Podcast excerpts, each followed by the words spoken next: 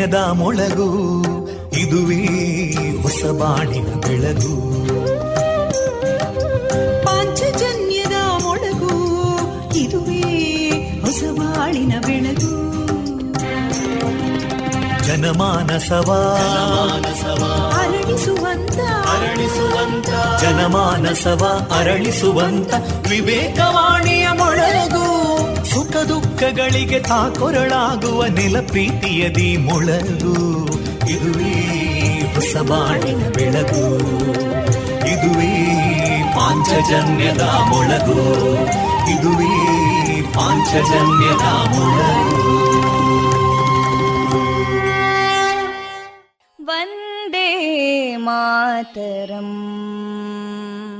वन्दे मातरम् सुजलां सुफलां मलयज शीतलां सस्यश्यामलां मातरं वन्दे मातरम् शुभ्रज्योत्स्ना पुलकितयामिनीं पुल्लकुसुमिता ध्रुमदळशोभिनीं सुहासिनीं सुमधुरभाषिणीं सुखदां वरदां मातरम् वन्दे मातरम् कोटि कोटि कण्ठा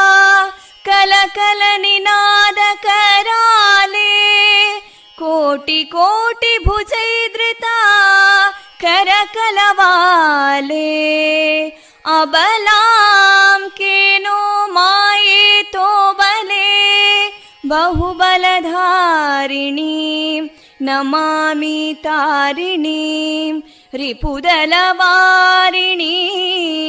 मातरम् वन्दे मातरम् तुमि विद्या तुमि धर्मा तुमि हृदि तुमि मर्मा त्वं हि प्राणा शरीरे बाहुते तुमि मा शक्ति हृदये तुमि मा भक्ति तोमारयी प्रतिमा गडी मन्दिरे मन्दिरे वन्दे मातरम्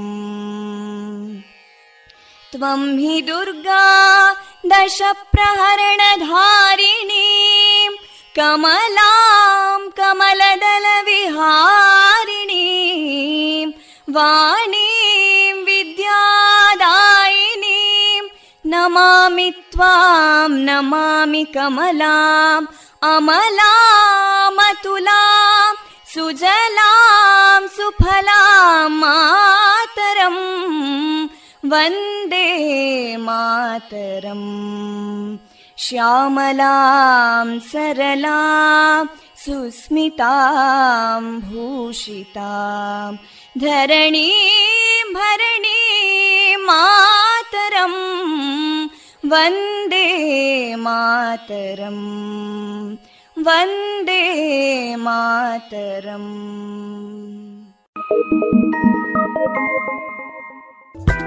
Bye.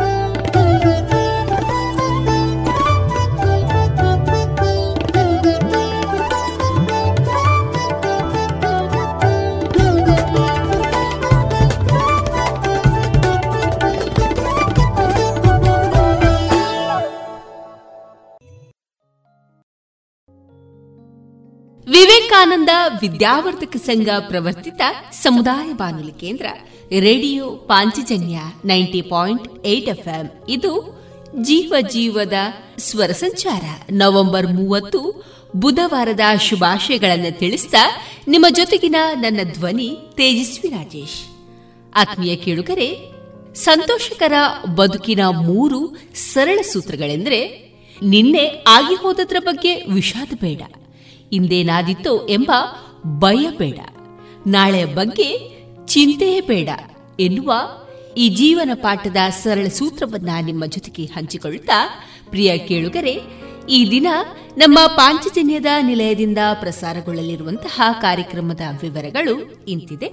ಮೊದಲಿಗೆ ಭಕ್ತಿ ಗೀತೆಗಳು ಮಾರುಕಟ್ಟೆದಾರಣೆ ಸುಬುದ್ದಿ ದಾಮೋದರ ದಾಸ್ ಅವರಿಂದ ಗೀತಾಮೃತ ಬಿಂದು ವಿವೇಕಾನಂದ ಪದವಿ ಪೂರ್ವ ಕಾಲೇಜು ವಿದ್ಯಾರ್ಥಿಗಳಿಂದ ನಾದವೈಭವ, ಸ್ವಸ್ಥ ಬದುಕಿಗಾಗಿ ಒಳ್ಳೆಯ ಅಭ್ಯಾಸಗಳ ಕುರಿತು ಡಾಕ್ಟರ್ ರವಿಶಂಕರ್ ಪೆರುವಾಜೆ ಅವರಿಂದ ಮಾಹಿತಿ.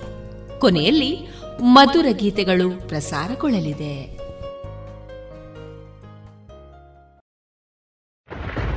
ರಾಧಾ ನೋಡು ಮಳೆಯಿಂದ ತಪ್ಪಿಸ್ಕೊಳ್ಳೋಕೆ ಕೊಡೆ ತಂದೆ. ಡೆಂಗು ಮತ್ತು ಚಿಕನ್ ಗುಣಿಯಿಂದ ತಪ್ಪಿಸ್ಕೊಳ್ಳೋಕೆ ಉಪಾಯ ಅದನ್ನೇ ಮಾಡ್ತಾರೆ. ಇದನ್ನ ನನ್ಗ್ಯಾರು ಹೇಳೇ ಇಲ್ಲ. ನಾನ್ ಹೇಳ್ತೀನಿ ನೀರಿನಿಂದ ತುಂಬಿದ ಟ್ಯಾಂಕು ಇಲ್ಲ ಪಾತ್ರೆಗಳನ್ನ ಚೆನ್ನಾಗಿ ಮುಚ್ಚಿಡಿ. ಪ್ರತಿ ವಾರ ಕೂಲರ್ ಖಾಲಿ ಮಾಡಿ ಒಣಗಿಸಿ ತುಂಬಿಡಿ. ಮನೆ ಮತ್ತು ಅಕ್ಕಪಕ್ಕ ಒಡೆದ ಡ್ರಮ್ ಬ್ಯಾರೆಲ್ ಡಬ್ಬ ಟೈರ್ ಇತ್ಯಾದಿಗಳಲ್ಲಿ ನೀರು ತುಂಬದಂತೆ ನೋಡ್ಕೊಳ್ಳಿ. ಸೊಳ್ಳೆ ಕಚ್ಚದೆ ಆಗಿರಲು ಕಾಯಿಲ್ ಕ್ರೀಮ್ ಮೆಷಿನ್ ಇತ್ಯಾದಿಗಳನ್ನ ಬಳಸಿ. ಡೆಂಗುವಿನ ಸೊಳ್ಳೆ ಹಗಲಿನಲ್ಲಿ ಕಚ್ಚುತ್ತವೆ. ಹಾಗಾಗಿ ಇಡೀ ಶರೀರವನ್ನು ಮುಚ್ಚುವ ಬಟ್ಟೆ ಧರಿಸಿ. ಜ್ವರ ಬಂದ್ರೆ ಡಾಕ್ಟರ್ ಸಲಹೆ ಪಡೆಯಿರಿ. ತಿಳಿತಾ? ಹ್ಮ್ ತಿಳಿತು. ಮತ್ತೀಗ ಬೇರೆ ಬೇರೆಯವರಿಗೂ ಸಹ ಹೇಳ್ತೀನಿ. ಇಂಥ ಸುಲಭವಾದ ಉಪಾಯ ನಿಮ್ಮದಾಗಿಸಿಕೊಳ್ಳಿ. ಡೆಂಗು ಚಿಕನ್ ಗುಣವನ್ನ ದೂರ ಓಡಿಸಿ. ಆರೋಗ್ಯ ಮತ್ತು ಕುಟುಂಬ ಕಲ್ಯಾಣ ಖಾತೆ ಭಾರತ ಸರ್ಕಾರದ ವತಿಯಿಂದ ಜನಹಿತಕ್ಕಾಗಿ ಜಾರಿ. ಇದೀಗ ಭಕ್ತಿ ಗೀತೆಗಳನ್ನ ಕೇಳೋಣ.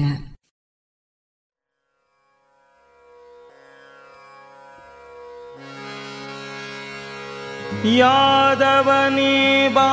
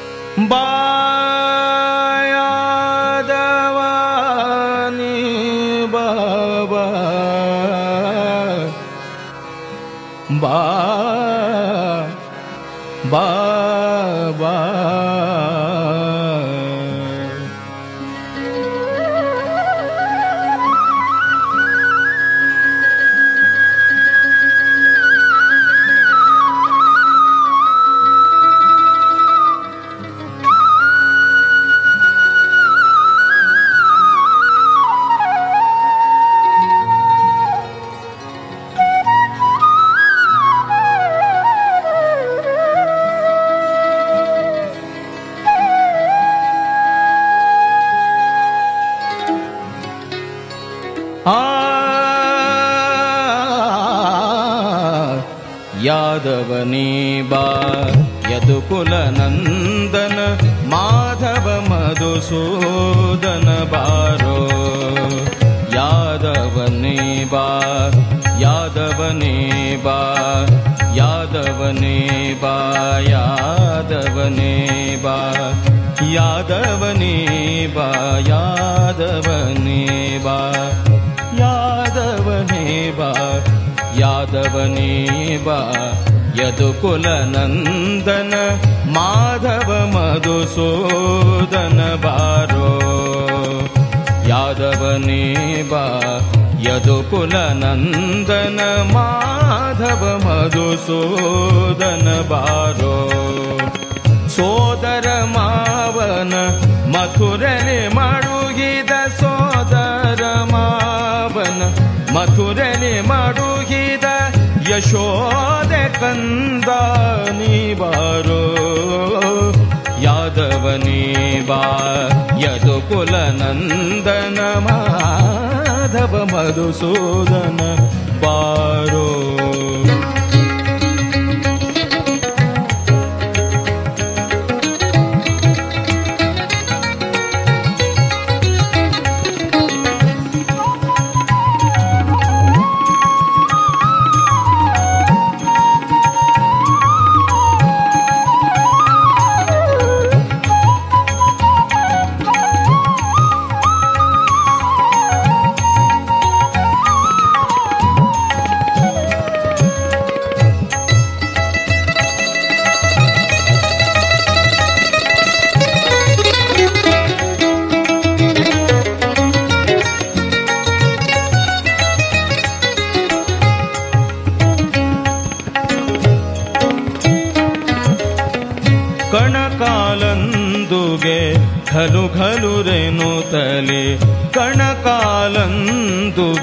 ಘಲು ರೇನುತ್ತಲೆ ಕ್ಷಣ ಕ್ಷಣ ವೇಣು ವಿನಾದದಲೇ ಕ್ಷಣ ಕ್ಷಣ ವೇಣು ವಿನಾದದಲೇ ಚಿಣಿಕೋಲ್ ಚಂಡು ಬುಗುರಿಯ ನಾಡುತ್ತ ಚಿಣಿಕೋಲ್ ಚಂಡು ಬುಗುರಿಯ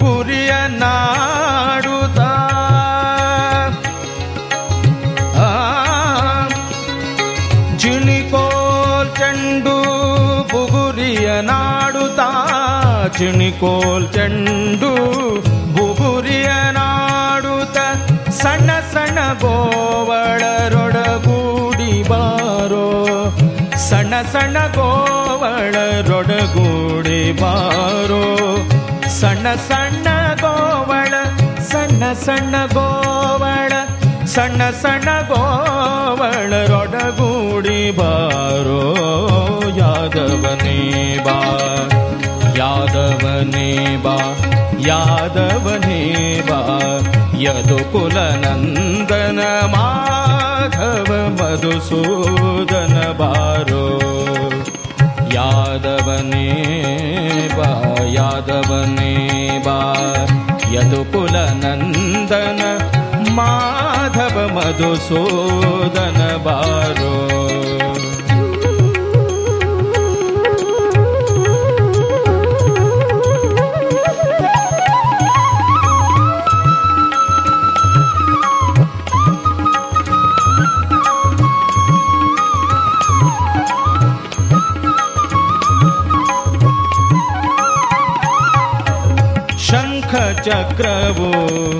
ಕೈಯಲ್ಲಿ ಹೊಳೆಯುತ್ತ ಶಂಖ ಚಕ್ರವು ಕೈಯಲ್ಲಿ ಹೊಳೆಯುತ್ತ ಬಿಂಕದ ಗೋವಳ ನೀ ಬಾರೋ.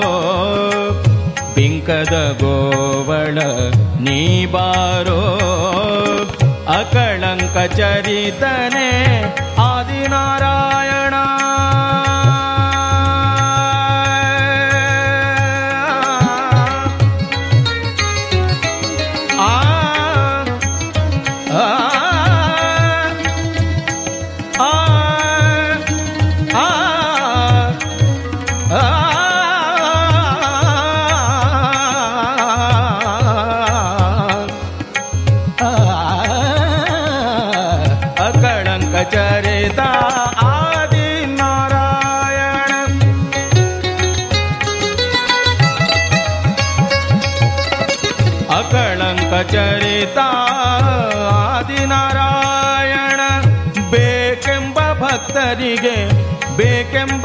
ಭಕ್ತರಿಗೆ ಬೇಕೆಂಬ ಭಕ್ತರಿಗೆ ಒಲಿ ಬಾರೋ ಯಾದವನೇ ಬಾ. ಯದು ಕುಲನಂದನ ಮಾಧವ ಮಧುಸೂದನ ಬಾರೋ ಯಾದವನೇ ಬಾ. ಯದು ಕುಲನಂದನ ಮಾಧವ ಮಧುಸೂದನ ಬಾರೋ.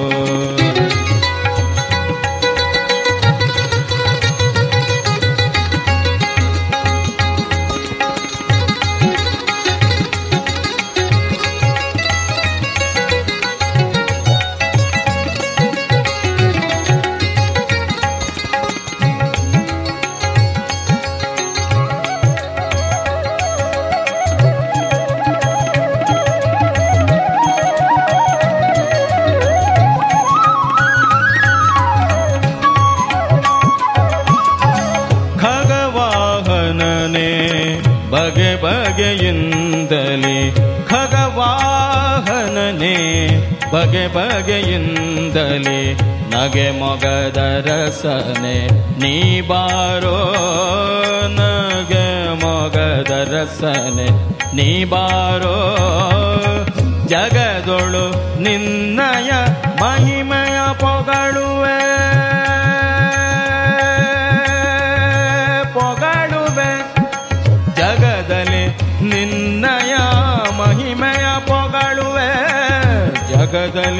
ನಿನ್ನಯ ಮಹಿಮೆಯ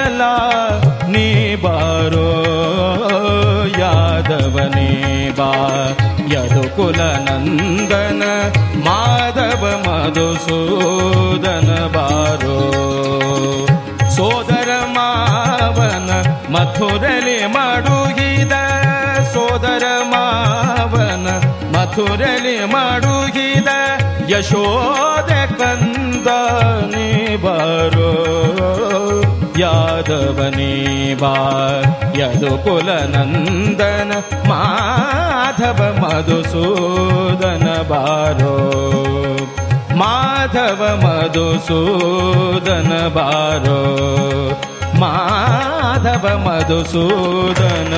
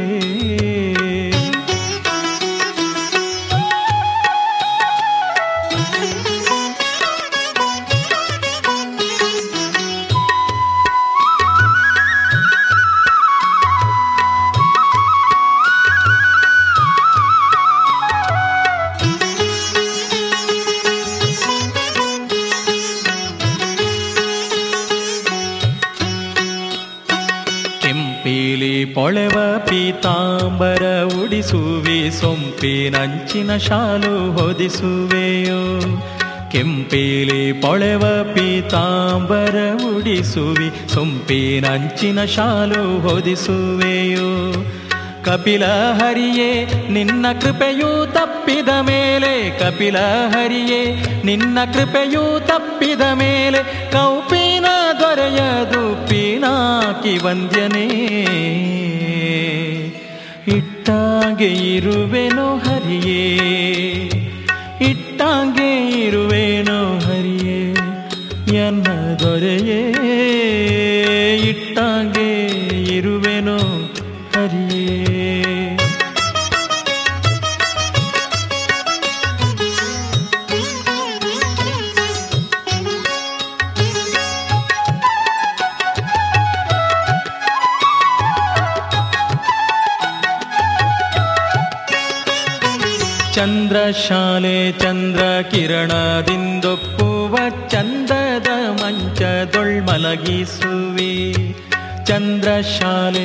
ಚಂದ್ರ ಕಿರಣದಿಂದೊಪ್ಪುವ ಚಂದದ ಮಂಚದೊಳ್ಮಲಗಿಸುವಿ ಮಂದಾರೋದ್ಧರ ನಿನ್ನ ಮಮತೆ ತಪ್ಪಲು, ಮಂದಾರೋದ್ಧರ ನಿನ್ನ ಮಮತೆ ತಪ್ಪಲು ಧರ್ಮ ಮಂದಿರದೊಳು ತೋಳ ತಲೆದಿಂಬು ಮಾಡಿಸುವಿ. ಇಟ್ಟಾಂಗೆ ಇರುವೆನೋ ಹರಿಯೇ, ಇಟ್ಟಾಂಗೆ ಎನ್ನ ದೊರೆಯೇ. ಇಟ್ಟಾಂಗೆ ಇರುವೆನು ಹರಿಯೇ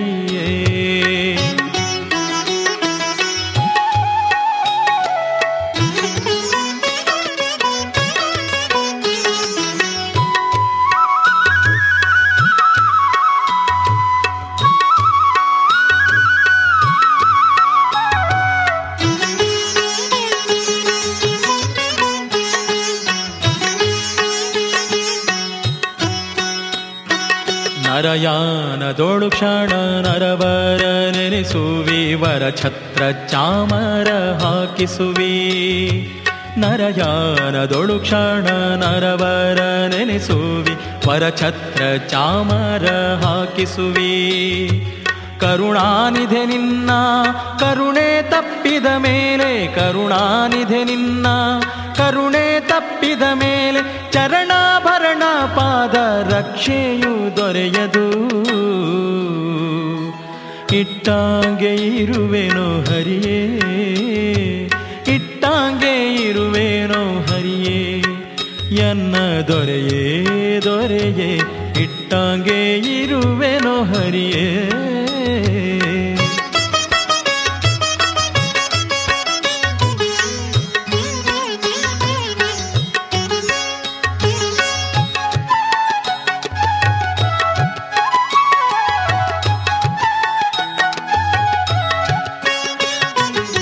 ಗಂಗಾ ಜನಕ ಪಾಂಡುರಂಗ ನಿನ್ನಯ ಭಕ್ತ ಸಂಗವಿರಲಿ ದುಷ್ಟ ಸಂಗ ಬೇಡ ಗಂಗಾ ಜನಕ ಪಾಂಡುರಂಗ ನಿನ್ನಯ ಭಕ್ತ ಸಂಗವಿರಲಿ ದುಷ್ಟ ಸಂಗ ಬೇಡ ಅಂಗನೆಯರ ಕೂಡ ಅನಂಗ ಬಾಣಕ್ಕೆ ಸಿಲುಕಿ ಅಂಗನೆಯರ ಕೂಡ ಅನಂಗ ಬಾಣಕ್ಕೆ ಸಿಲುಕಿ ಭಂಗ ಪಡುವೆನು ಕಾಯೋ ರಂಗ ವಿಠಲರೆಯ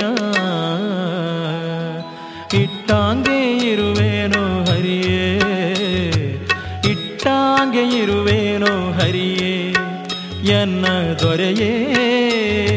ಸೃಷ್ಟಿ ವಂದಿತ ಪಾದ ಪದುಮ ಶ್ರೀಹರಿಯೇ ಇಟ್ಟಾಂಗೆ ಇರುವೇನೋ ಹರಿಯೇ? ಎನ್ನ ದೊರೆಯೇ?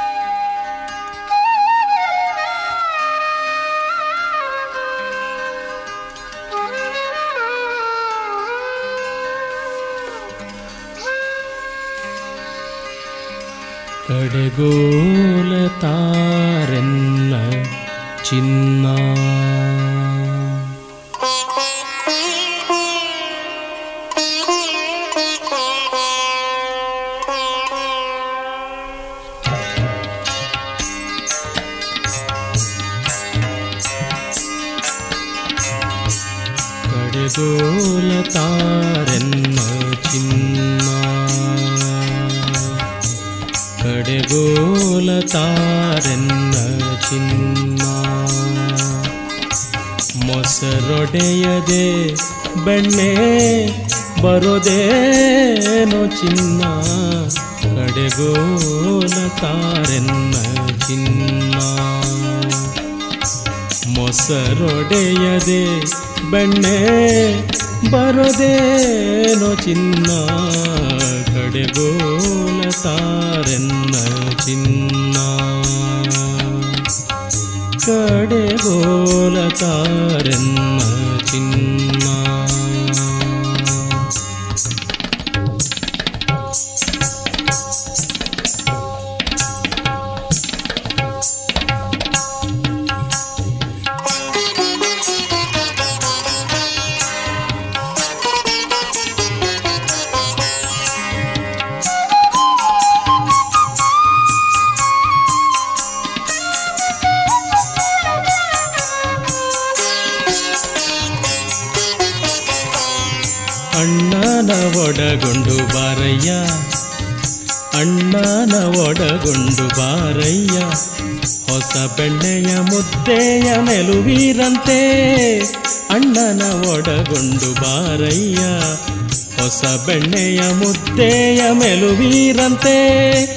ಬಣ್ಣದ ಸರಗಳ ಕೊರಳಿಗೆ ಹಾಕುವೆ, ಬಣ್ಣದ ಸರಗಳ ಕೊರಳಿಗೆ ಹಾಕುವೆ, ಚಿಣ್ಣರೊಡನೆ ಆಡ ಕಳಗುವೆ ರಂಗ.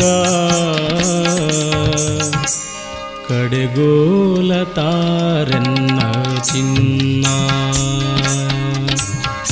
ಕಡೆಗೋಲ ತಾರೆನ್ನ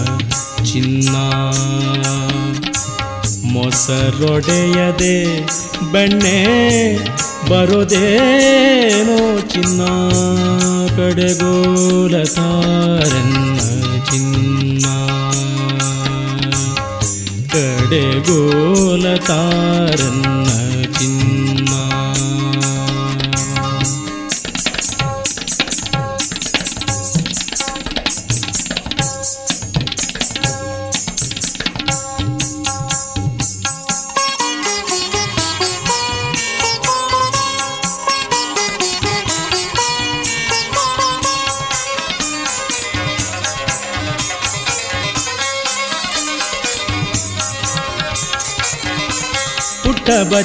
ತಂದು ನಿನ್ನ, ಪುಟ್ಟ ಬಚ್ಚಿಯ ತಂದು ನಿನ್ನ, ಚಿನ್ನದ ತೊಟ್ಟಿನ ಕಾಲಿಗೆ ಕಟ್ಟಿಸುವೆ. ಪುಟ್ಟ ಬಚ್ಚಿಯ ತಂದು ನಿನ್ನ, ಚಿನ್ನದ ತೊಟ್ಟಿನ ಕಾಲಿಗೆ ಕಟ್ಟಿಸುವೆ. ಬಟಲು ತುಂಬಿದ ಸಕ್ಕರೆ ನಿನಗಿವೆ. ಬಟ್ಟಲು ತುಂಬಿದ ಸಕ್ಕರೆ ನಿನಗಿವೆ, ಕಟ್ಟಾಣಿ ಮೂತಿನ ಸರವ ನಿನಗಿವೆ ಚಿನ್ನ. ಕಡೆಗೋಲ ತಾರನ್ನ ಚಿನ್ನ. ಕಡೆಗೋಲ ತಾರನ್ನ ಚಿನ್ನ. ಮೊಸರೊಡೆಯದೆ ಬೆಣ್ಣೆ ಬರೋದೇನೋ ಚಿನ್ನ ಕಡೆಗೋಲ ತಾರನ್ನ ಚಿನ್ನ ಕಡೆಗೋಲ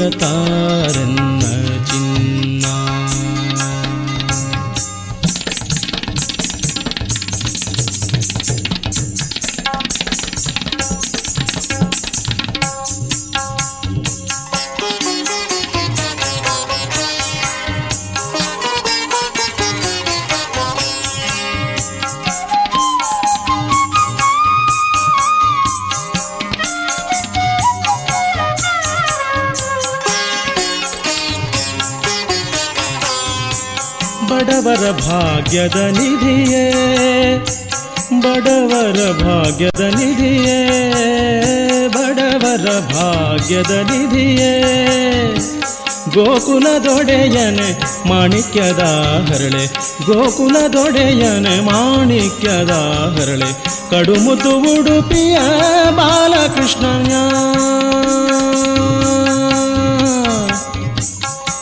ಶ್ರೀಕೃಷ್ಣಯ್ಯ ಶ್ರೀಕೃಷ್ಣಯ್ಯ ಶ್ರೀಕೃಷ್ಣಯ್ಯ ಶ್ರೀಕೃಷ್ಣಯ್ಯ ಶ್ರೀಕೃಷ್ಣಯ್ಯ ಕಡುಮುದ್ದು ಉಡುಪಿಯ ಬಾಲಕೃಷ್ಣಯ್ಯ ಕಡುಮುದ್ದು ಉಡುಪಿಯ ಬಾಲಕೃಷ್ಣಯ್ಯ ದುಡುಕು ಮಾಡುವರೆನೋ ದುಡುಕು ಮಾಡುವರೆನೋ ಪೆಣ್ಗಳೋಳ್ ಚಿನ್ನ ಕಡೆಗೋಲ ತಾರನ್ನ ಚಿನ್ನ ಕಡೆಗೋಲ ತಾರನ್ನ ಚಿನ್ನ. ಮೊಸರೊಡೆಯದೆ ಬೆಣ್ಣೆ ಬರೋದೇನೋ ಚಿನ್ನ. ಕಡೆಗೋಲತಾರನ್ನ ಚಿನ್ನ. ಕಡೆಗೋಲ ತಾರನ್ನ ಚಿನ್ನ.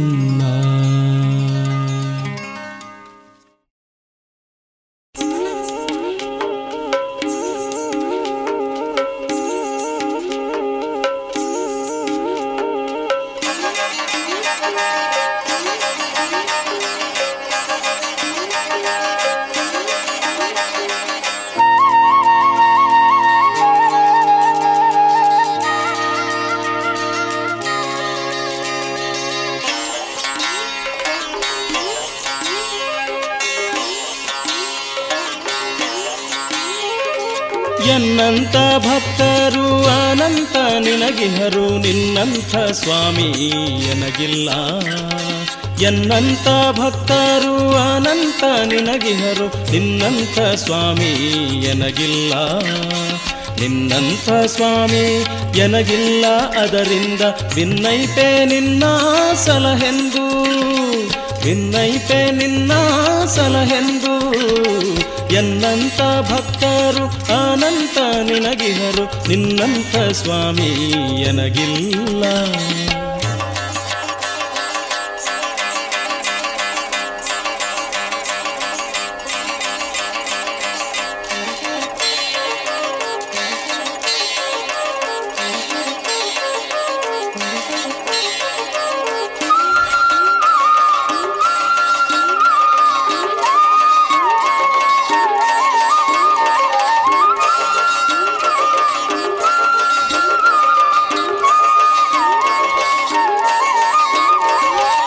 ಪತಿತನಾನಾದರೂ ಪತಿತ ಪಾವನ ನೀನು ರತಿನಾಥ ಜನಕ ನಗಪಾಣಿ. ಪತಿತನಾನಾದರೂ ಪತಿತ ಪಾವನ ನೀನು ರತಿನಾಥ ಜನಕ ನಗಪಾಣಿ. ರತಿನಾಥ ಜನಕ ನಗಪಾಣಿ, ನೀನಿರಲು ಇತರ ಚಿಂತ್ಯಾಕೋ ಎನಗಿನ್ನು. ಮನದೊಳಗೆ ನೀನಿತ್ತು ಮನವೆಂದೆನಿಸಿಕೊಂಡು ಮನದ ವೃತ್ತಿಗಳನ್ನ ಸೃಜಿಸುವಿ ಮನದ ವೃತ್ತಿಗಳನ್ನ ಸೃಜಿಸಿ ಸಂಕರ್ಷಣನೆ ನಿನ್ನ ಕರುಣಕ್ಕೆ ಎಣೆಗಾಣೆ. ಎನ್ನಂತ ಭಕ್ತರು ಅನಂತ ನಿನಗಿಹರು ನಿನ್ನಂಥ ಸ್ವಾಮಿ ಎನಗಿಲ್ಲ.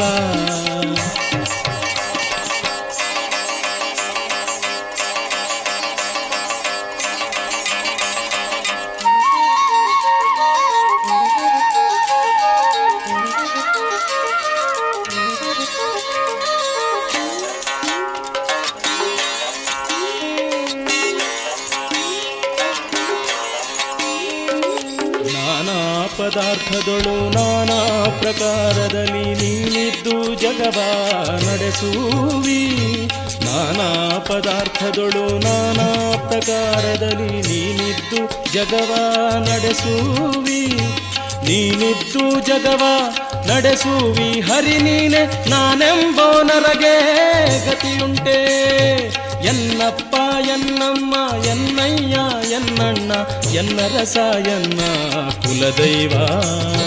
ಎನ್ನಪ್ಪ, ಎನ್ನಮ್ಮ, ಎನ್ನಯ್ಯ, ಎನ್ನಣ್ಣ ಎನ್ನ ರಸ ಎನ್ನ ಕುಲದೈವ.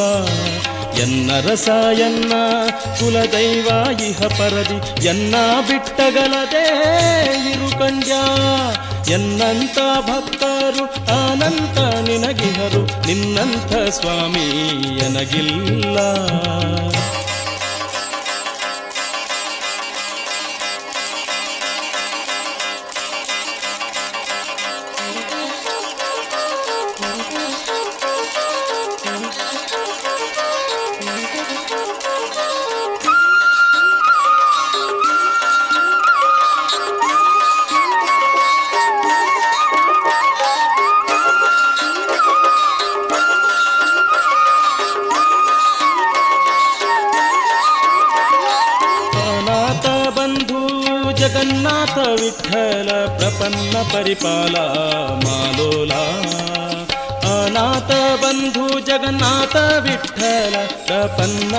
ಪರಿಪಾಲ, ಮಾಲೋಲ.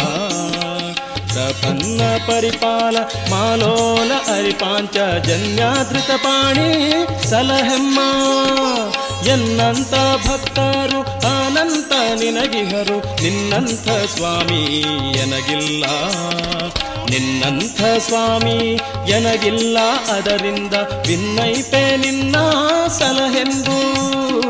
ಎನ್ನಂತ ಭಕ್ತರು ಅನಂತ ನಿನಗಿಹರು ನಿನ್ನಂತ ಸ್ವಾಮಿ ಎನಗಿಲ್ಲ. ನಿನ್ನಂತ ಸ್ವಾಮಿ ಎನಗಿಲ್ಲ. ನಿನ್ನಂತ ಸ್ವಾಮಿ ಎನಗಿಲ್ಲ. ನಿನ್ನಂಥ ಸ್ವಾಮಿ ಎನಗಿಲ್ಲ.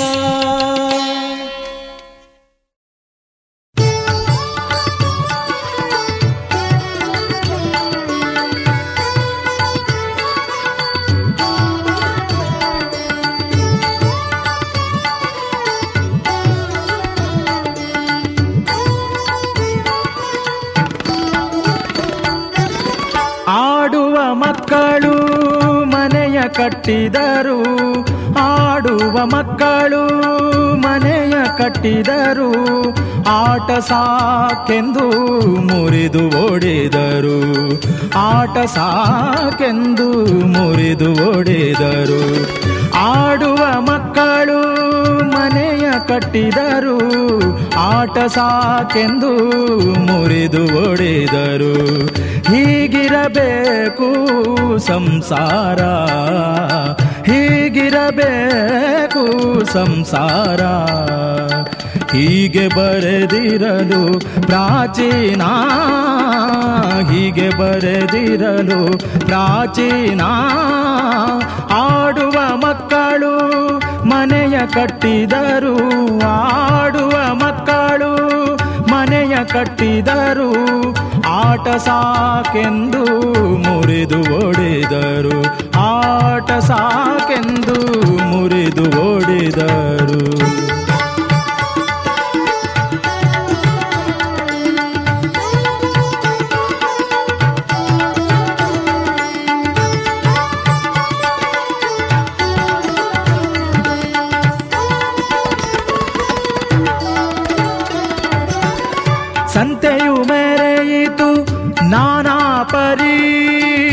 cante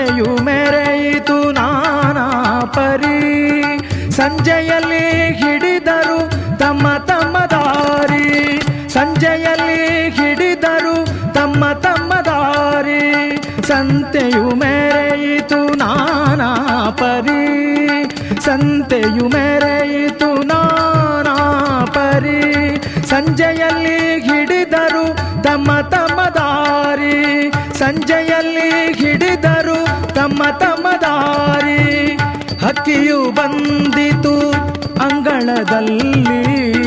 ಹಕ್ಕಿಯು ಬಂದಿತು ಅಂಗಳದಲ್ಲಿ.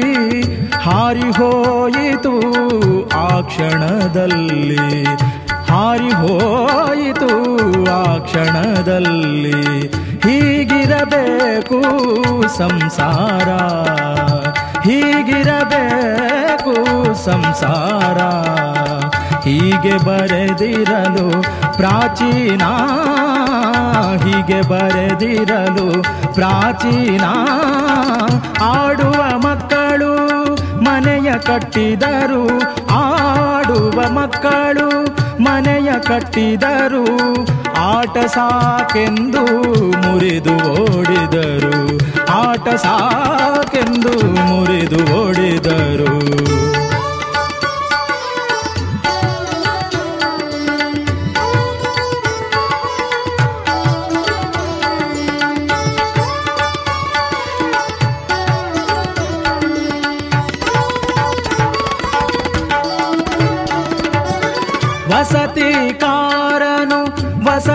ಬಂದ ವಸತಿ ಕಾರನು ವಸತಿಗೆ ಬಂದ.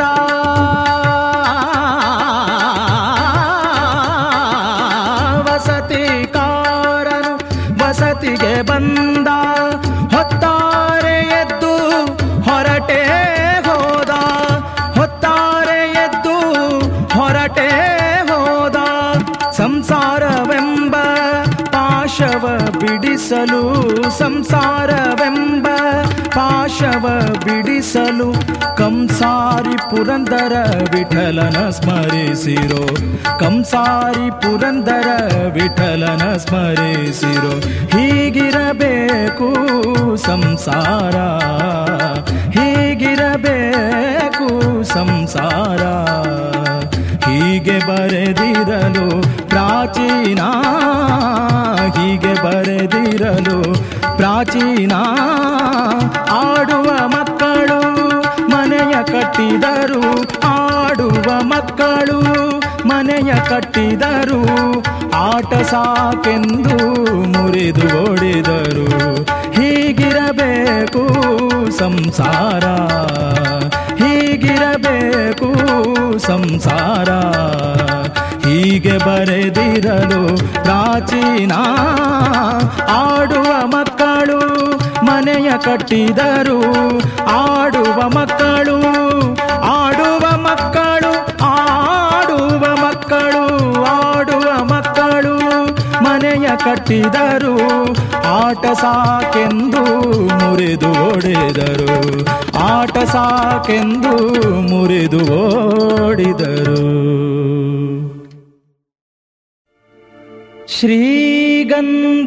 ಶ್ರೀಗಂಧನಾನಾಗಿ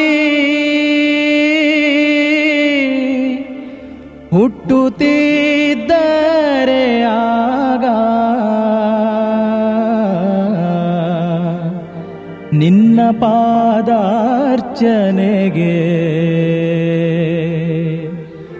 ಸವೆಯುತ್ತಿದ್ದೆ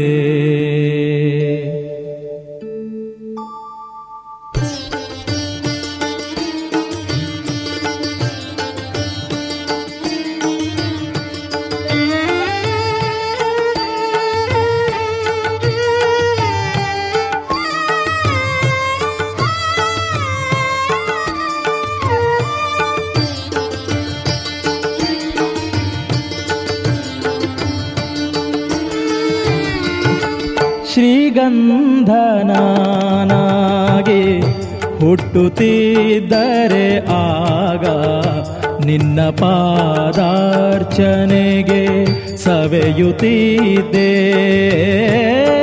ಶ್ರೀಗಂಧನಾನಾಗಿ ಹುಟ್ಟುತ್ತಿದ್ದರೆ ಆಗ ನಿನ್ನ ಪಾದಾರ್ಚನೆಗೆ ಸವೆಯುತ್ತಿದ್ದೆ. ಗಿಡದಲ್ಲಿ ಹೂವಾಗಿ ಹುಟ್ಟುತ್ತಿದ್ದರೆ ಆಗ ಗಿಡದಲ್ಲಿ ಹೂವಾಗಿ ಹುಟ್ಟುತ್ತಿದ್ದರೆ ಆಗ ಪಾದ ಪೂಜೆಯ ಸಮಯ ಬಳಿ ಸೇರುತ್ತಿದ್ದೆ. ಶ್ರೀಗಂಧನಾಗಿ ಹುಟ್ಟುತ್ತಿದ್ದರೆ ಆಗ ನಿನ್ನ ಪಾದಾರ್ಚನೆಗೆ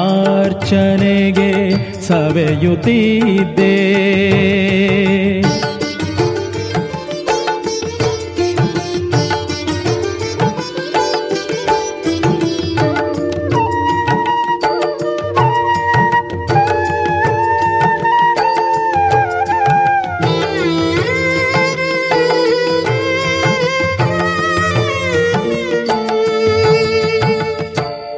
ನಿನ್ನ ಭಜಿಸುವ ತುಂಬಿ ನಾನಾಗಿ ಜನಿಸಿದರೆ ಪದ ಕಮಲ ಮಕರಂದ ಹೀರುತ್ತಿದ್ದೆ.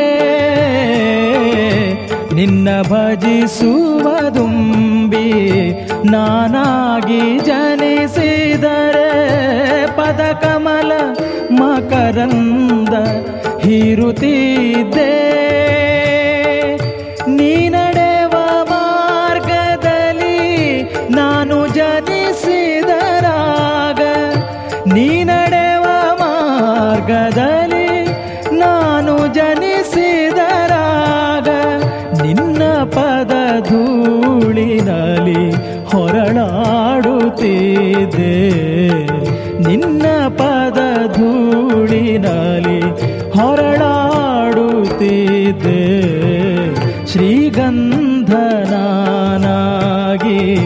ಹುಟ್ಟುತ್ತಿದ್ದರೆ ಆಗ ನಿನ್ನ ಪಾದಾರ್ಚನೆಗೆ ಸವೆಯುತ್ತಿದ್ದೆ.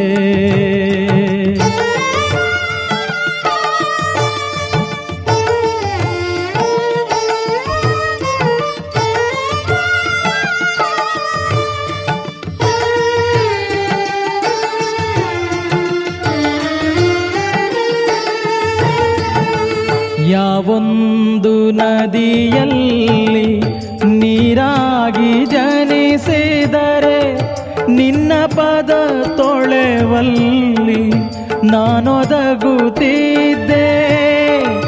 ಯಾವೊಂದು ನದಿಯಲ್ಲಿ ನೀರಾಗಿ ಜನಿಸಿದರೆ ನಿನ್ನ ಪದ ತೊಳೆವಲ್ಲಿ ನಾನೊದಗುತ್ತಿದ್ದೆ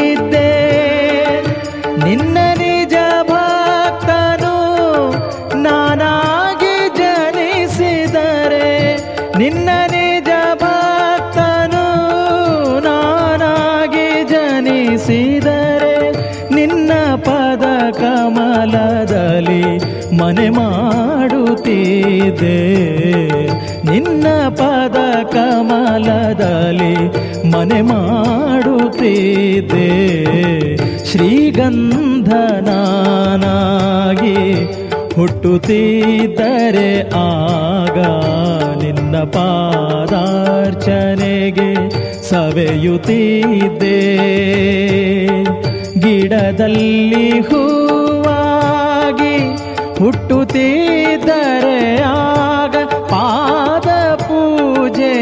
ಸಮಯ ಬಳಿ ಸೇರುತ್ತಿದೆ ಶ್ರೀಗಂಧನಾಗಿ ಹುಟ್ಟುತ್ತಿದ್ದರೆ ಆಗ ನಿನ್ನ ಪಾದಾರ್ಚನೆಗೆ ಸವೆಯುತ್ತಿದ್ದೆ. ನಿನ್ನ ಪಾದಾರ್ಚನೆಗೆ ಸವೆಯುತ್ತಿದ್ದೆ. ನಿನ್ನ ಪಾದಾರ್ಚನೆಗೆ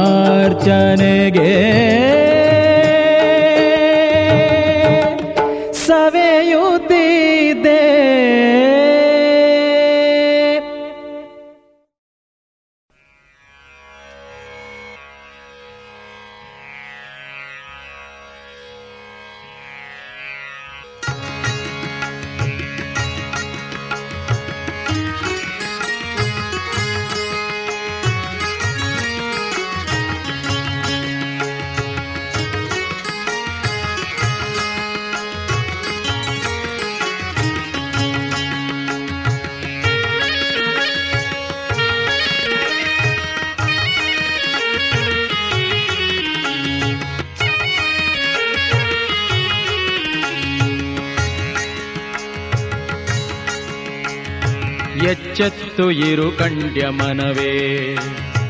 ಎಚ್ಚೆತ್ತು ಇರು ಕಂಡ್ಯ ಮನವೇ. ನಮ್ಮ ಅಚ್ಯುತನಂಘ್ರಿಯ ನೆನೆ ಕಂಡ್ಯ ಮನವೇ. ಎಚ್ಚೆತ್ತು ಇರು ಕಂಡ್ಯ ಮನವೇ. ನಮ್ಮ ಅಚ್ಯುತನಂಘ್ರಿಯ ನೆನೆ ಕಂಡ್ಯ ಮನವೇ. ಎಚ್ಚೆತ್ತು ಇರು ಕಂಡ್ಯ ಮನವೇ.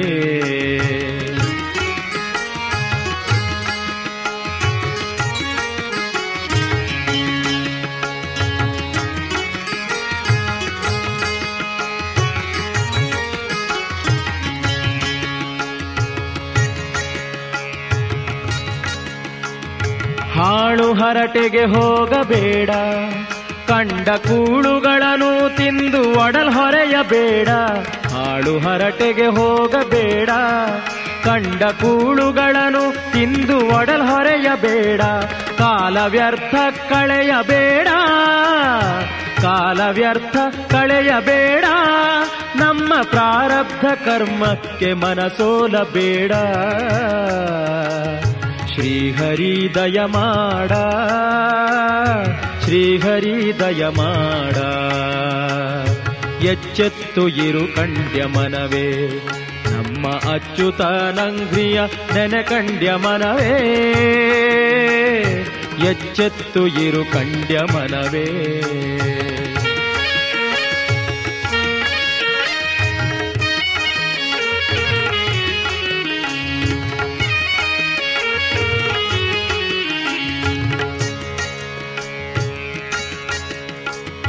ಅನ್ಯ ಸ್ತ್ರೀಯರ ನೋಡಬೇಡ. ಹಿಂದೆ ಮಣ್ಣು ಕೂಡಿದವರ ನಿನ್ನು ನೀ ನೋಡ. ಅನ್ಯ ಸ್ತ್ರೀಯರ ನೋಡಬೇಡ. ಹಿಂದೆ ಮಣ್ಣು ಕೂಡಿದವರ ನಿನ್ನು ನೀ ನೋಡ. ಅನ್ಯ ಶಾಸ್ತ್ರವ ನೋಡಬೇಡ. ಅನ್ಯ ಶಾಸ್ತ್ರವ ನೋಡಬೇಡ. ನಮ್ಮ ಪೂರ್ಣ ಪ್ರಜ್ಞರ ಬೋಧ ತಿಳಿದುಕೋಗಾಡ ಮೈ ಮರೆತು ಇರಬೇಡ. ಮೈ ಮರೆತು ಇರಬೇಡ. ಎಚ್ಚೆತ್ತು ಇರು ಕಂಡ್ಯ ಮನವೇ. ನಮ್ಮ ಅಚ್ಯುತನಂಘ್ರಿಯ ನೆನೆ ಕಂಡ್ಯ ಮನವೇ. ಎಚ್ಚೆತ್ತು ಇರು ಕಂಡ್ಯ ಮನವೇ.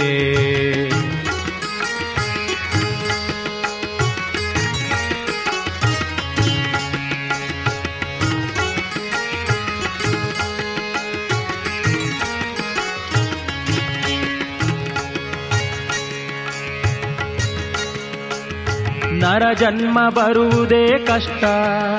ಇದನರಿತು ನೋಡಲು ವಿಪ್ರತ್ವವು ಶ್ರೇಷ್ಠ.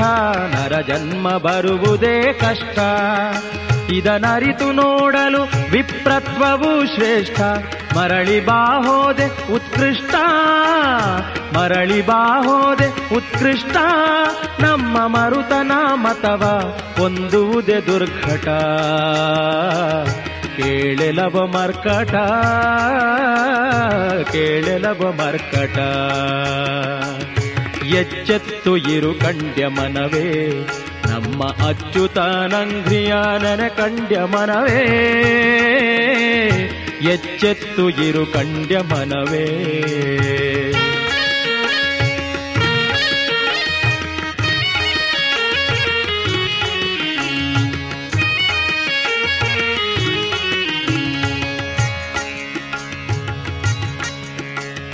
ಕಷ್ಟಪಡದೆ ಸುಖವು ಬರದು, ಕಂಗೆಟ್ಟ ಮೇಲಿನ್ನು ಕಷ್ಟವು ತಿಳಿಯುವುದು ಕಷ್ಟಪಡದೆ ಸುಖವು ಬರದು, ಕಂಗೆಟ್ಟ ಮೇಲಿನ್ನು ಕಷ್ಟವು ತಿಳಿಯುವುದು ದುಷ್ಟ ವಿಷಯದ ಆಸೆ ಜರಿದು, ದುಷ್ಟ ವಿಷಯದ ಆಸೆ ಜರಿದು, ವಿಜಯ ವಿಠಲನ ಹೊರತು ಮುಕ್ತಿಯು ದೊರೆಯದು.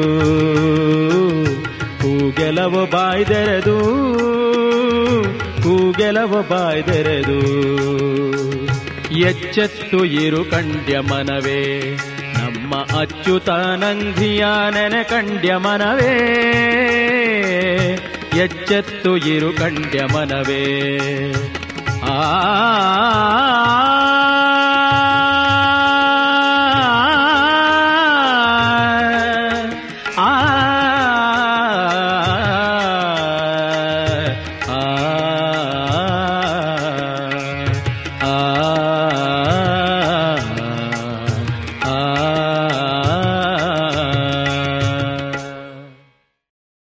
ಇದುವರೆಗೆ ಶ್ರೀದೇವರ ಭಕ್ತಿಯ ಸ್ತುತಿಯನ್ನ ಆಲಿಸಿಕೊಂಡು ಬಂದ್ರಿ.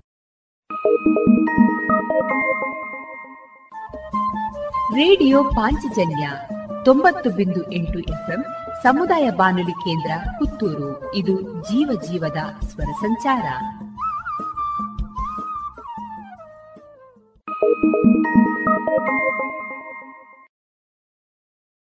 ಮಾರುಕಟ್ಟೆ ಧಾರಣೆ ಇಂತಿದೆ. ಹೊಸ ಅಡಿಕೆ ಮುನ್ನೂರ ಇಪ್ಪತ್ತ ಐದರಿಂದ ಮುನ್ನೂರ ಎಂಬತ್ತು, ಹಳೆ ಅಡಿಕೆ ಫ್ರೆಶ್ ಚೋಲ್ ನಾಲ್ಕನೂರ ಐವತ್ತರಿಂದ ನಾಲ್ಕನೂರ ಎಂಬತ್ತ ಐದು, ಹಳೆ ಅಡಿಕೆ ಡಬಲ್ ಚೋಲ್ ಐನೂರ ಹದಿನೈದರಿಂದ ಐನೂರ ನಲವತ್ತ ಐದು, ಹಳೆ ಪಟೋರ ಮುನ್ನೂರ ನಲವತ್ತರಿಂದ ಮುನ್ನೂರ ಎಪ್ಪತ್ತು, ಹೊಸ ಪಟೋರ ಇನ್ನೂರ ಐವತ್ತರಿಂದ ಇನ್ನೂರ ಎಪ್ಪತ್ತ ಐದು, ಹಳೆ ಉಳ್ಳಿಗಡ್ಡೆ ಇನ್ನೂರ ನಲವತ್ತರಿಂದ ಇನ್ನೂರ ಎಪ್ಪತ್ತ ಐದು, ಹೊಸ ಉಳ್ಳಿಗಡ್ಡೆ ನೂರ ಐವತ್ತರಿಂದ ಇನ್ನೂರು ಹಳೆ ಕರಿಗೋಟು ಇನ್ನೂರ ನಲವತ್ತರಿಂದ ಇನ್ನೂರ ಅರವತ್ತ ಐದು ಹೊಸ ಕರಿಗೋಟು ನೂರ ಎಂಬತ್ತರಿಂದ ಇನ್ನೂರ ನಲವತ್ತು, ಕಾಳುಮೆಣಸು ಮುನ್ನೂರ ಎಪ್ಪತ್ತ ಒಂದರಿಂದ ನಾಲ್ಕುನೂರ ಎಂಬತ್ತ ಐದು ಒಣಕೊಕ್ಕೋ ನೂರ ತೊಂಬತ್ತರಿಂದ ಇನ್ನೂರ ಹತ್ತು, ಹಸಿಕೊಕ್ಕೋ ಐವತ್ತ ಎರಡರಿಂದ ಐವತ್ತ ಏಳು ರಬ್ಬರ್ ಧಾರಣೆ, ಆರ್ಎಸ್ಎಸ್ ಫೋರ್ ನೂರ ನಲವತ್ತ ಮೂರು ರೂಪಾಯಿ, ಆರ್ಎಸ್ಎಸ್ ಫೈವ್ ನೂರ ಮೂವತ್ತು ರೂಪಾಯಿ, ಲಾಟ್ ನೂರ ಇಪ್ಪತ್ತ ಆರು ರೂಪಾಯಿ, ಸ್ಕ್ರ್ಯಾಪ್ ಅರವತ್ತರಿಂದ ಎಪ್ಪತ್ತು ರೂಪಾಯಿ.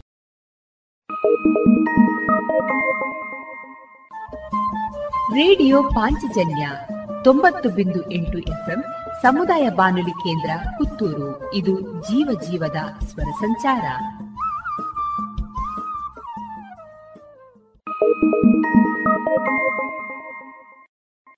ಇನ್ನೀಗ ಇಸ್ಕಾನ್ ಶ್ರೀ ಶ್ರೀ ರಾಧಾ ಗೋವಿಂದ ಮಂದಿರ, ಮಂಗಳೂರು. ಇಲ್ಲಿನ ಸುಬುದ್ದಿ ದಾಮೋದರ್ ದಾಸ್ ಅವರಿಂದ ಕೇಳಿ ಗೀತಾಮೃತ ಬಿಂದು. ಹರೇ ಕೃಷ್ಣ, ಎಲ್ಲ ಕೇಳುಗರಿಗೂ ಭಗವದ್ಗೀತಾ ಅಧ್ಯಯನಕ್ಕೆ ಸ್ವಾಗತ. ಭಗವದ್ಗೀತೆಯ ಹನ್ನೊಂದನೇ ಅಧ್ಯಾಯದಲ್ಲಿ ಭಗವಂತನು ಅರ್ಜುನನಿಗೆ ತನ್ನ ವಿಶ್ವರೂಪವನ್ನು ತೋರಿಸಿದನು. ವಿಶ್ವರೂಪವನ್ನು ಕಂಡಂತಹ ಅರ್ಜುನನು ಭಯಗೊಂಡನು. ನಂತರ ಭಗವಂತನು ತನ್ನ ಚತುರ್ಭುಜ ರೂಪವನ್ನು ತೋರಿಸಿದನು. ಆಮೇಲೆ ತನ್ನ ಎರಡು ಕೈಗಳ ರೂಪವನ್ನು ತೋರಿಸಿದನು. ಭಗವಂತನ ಭಕ್ತರು ಆತನನ್ನು ಸೌಮ್ಯ ರೂಪದಲ್ಲಿ ನೋಡಲು ಬಯಸುತ್ತಾರೆ. ಆ ಸೌಮ್ಯ ರೂಪವನ್ನು ಭಕ್ತಿ ಸೇವೆ ಮಾಡುವ ಮೂಲಕ ಮಾತ್ರವೇ ಕಾಣಲು ಸಾಧ್ಯ. ಭಗವಂತನನ್ನು ಅರ್ಥ ಮಾಡಿಕೊಳ್ಳಲು ಇರುವ ಏಕೈಕ ಮಾರ್ಗವೆಂದರೆ ಭಕ್ತಿ ಸೇವೆ. ಇದನ್ನು ಭಗವಂತನೇ ಇಲ್ಲಿ ಹೇಳುತ್ತಿದ್ದಾನೆ. ಭಕ್ತ್ಯಾ ತ್ವನನ್ಯಯ ಶಕ್ಯ ಅಹಮೇವಂ ವಿಧೋರ್ಜುನ ಜ್ಞಾತುಂ ದ್ರಷ್ಟುಂ ಚ ತತ್ವೇನ ಪ್ರವೇಷ್ಟುಂ ಚ ಪರಂತಪ. ಅನುವಾದ, ನನ್ನ ಪ್ರೀತಿಯ ಅರ್ಜುನನೇ, ಏಕಚಿತ್ತದ ಭಕ್ತಿ ಸೇವೆಯಿಂದ ಮಾತ್ರ ನಿನ್ನ ಮುಂದೆ ನಿಂತಿರುವ ನನ್ನನ್ನು ನಾನಿರುವಂತೆ ಅರ್ಥ ಮಾಡಿಕೊಳ್ಳಲು ಸಾಧ್ಯ. ಹೀಗೆ ಮಾತ್ರ ನನ್ನನ್ನು ನೇರವಾಗಿ ನೋಡಲು ಸಾಧ್ಯ. ಈ ರೀತಿಯಲ್ಲಿ ಮಾತ್ರ ನನ್ನನ್ನು ತಿಳಿಯುವ ರಹಸ್ಯಗಳನ್ನು ನೀನು ಪ್ರವೇಶಿಸಬಲ್ಲೆ. ಊಹಾತ್ಮಕ ಚಿಂತನೆಯಿಂದ ಭಗವಂತನನ್ನು ಅರ್ಥ ಮಾಡಿಕೊಳ್ಳಲು ಸಾಧ್ಯವಿಲ್ಲ. ಭಗವಾನ್ ಶ್ರೀಕೃಷ್ಣನನ್ನು ಅರ್ಥ ಮಾಡಿಕೊಳ್ಳಲು ಪ್ರಮಾಣ ಗ್ರಂಥಗಳಲ್ಲಿ ವರ್ಣಿಸಿರುವ ನಿಯಂತ್ರಕ ತತ್ವಗಳನ್ನು ಅನುಸರಿಸಬೇಕು. ಈ ತತ್ವಗಳಿಗೆ ಅನುಗುಣವಾಗಿ ವ್ರತಗಳನ್ನು ಆಚರಿಸಬಹುದು. ಉದಾಹರಣೆಗೆ, ಕಟ್ಟುನಿಟ್ಟಾದ ವ್ರತಗಳನ್ನು ನಡೆಸಲು ಶ್ರೀಕೃಷ್ಣನು ಕಾಣಿಸಿಕೊಂಡ ಜನ್ಮಾಷ್ಟಮಿಯಂದು ಮತ್ತು ಕೃಷ್ಣ ಪಕ್ಷ ಶುಕ್ಲ ಪಕ್ಷಗಳಂದು ಏಕಾದಶಿಯ ದಿನ ಉಪವಾಸ ಮಾಡಬಹುದು. ದಾನದ ವಿಷಯ ಹೇಳುವುದಾದರೆ ಇಡೀ ಜಗತ್ತಿನಲ್ಲಿ ಕೃಷ್ಣ ಸಿದ್ಧಾಂತವನ್ನು ಅಥವಾ ಕೃಷ್ಣ ಪ್ರಜ್ಞೆಯನ್ನು ಹರಡಲು ಕೃಷ್ಣನ ಭಕ್ತಿ ಸೇವೆಯಲ್ಲಿ ನಿರತರಾದ ಅವನ ಭಕ್ತರಿಗೆ ದಾನ ಕೊಡಬೇಕು ಎನ್ನುವುದು ಸ್ಪಷ್ಟ.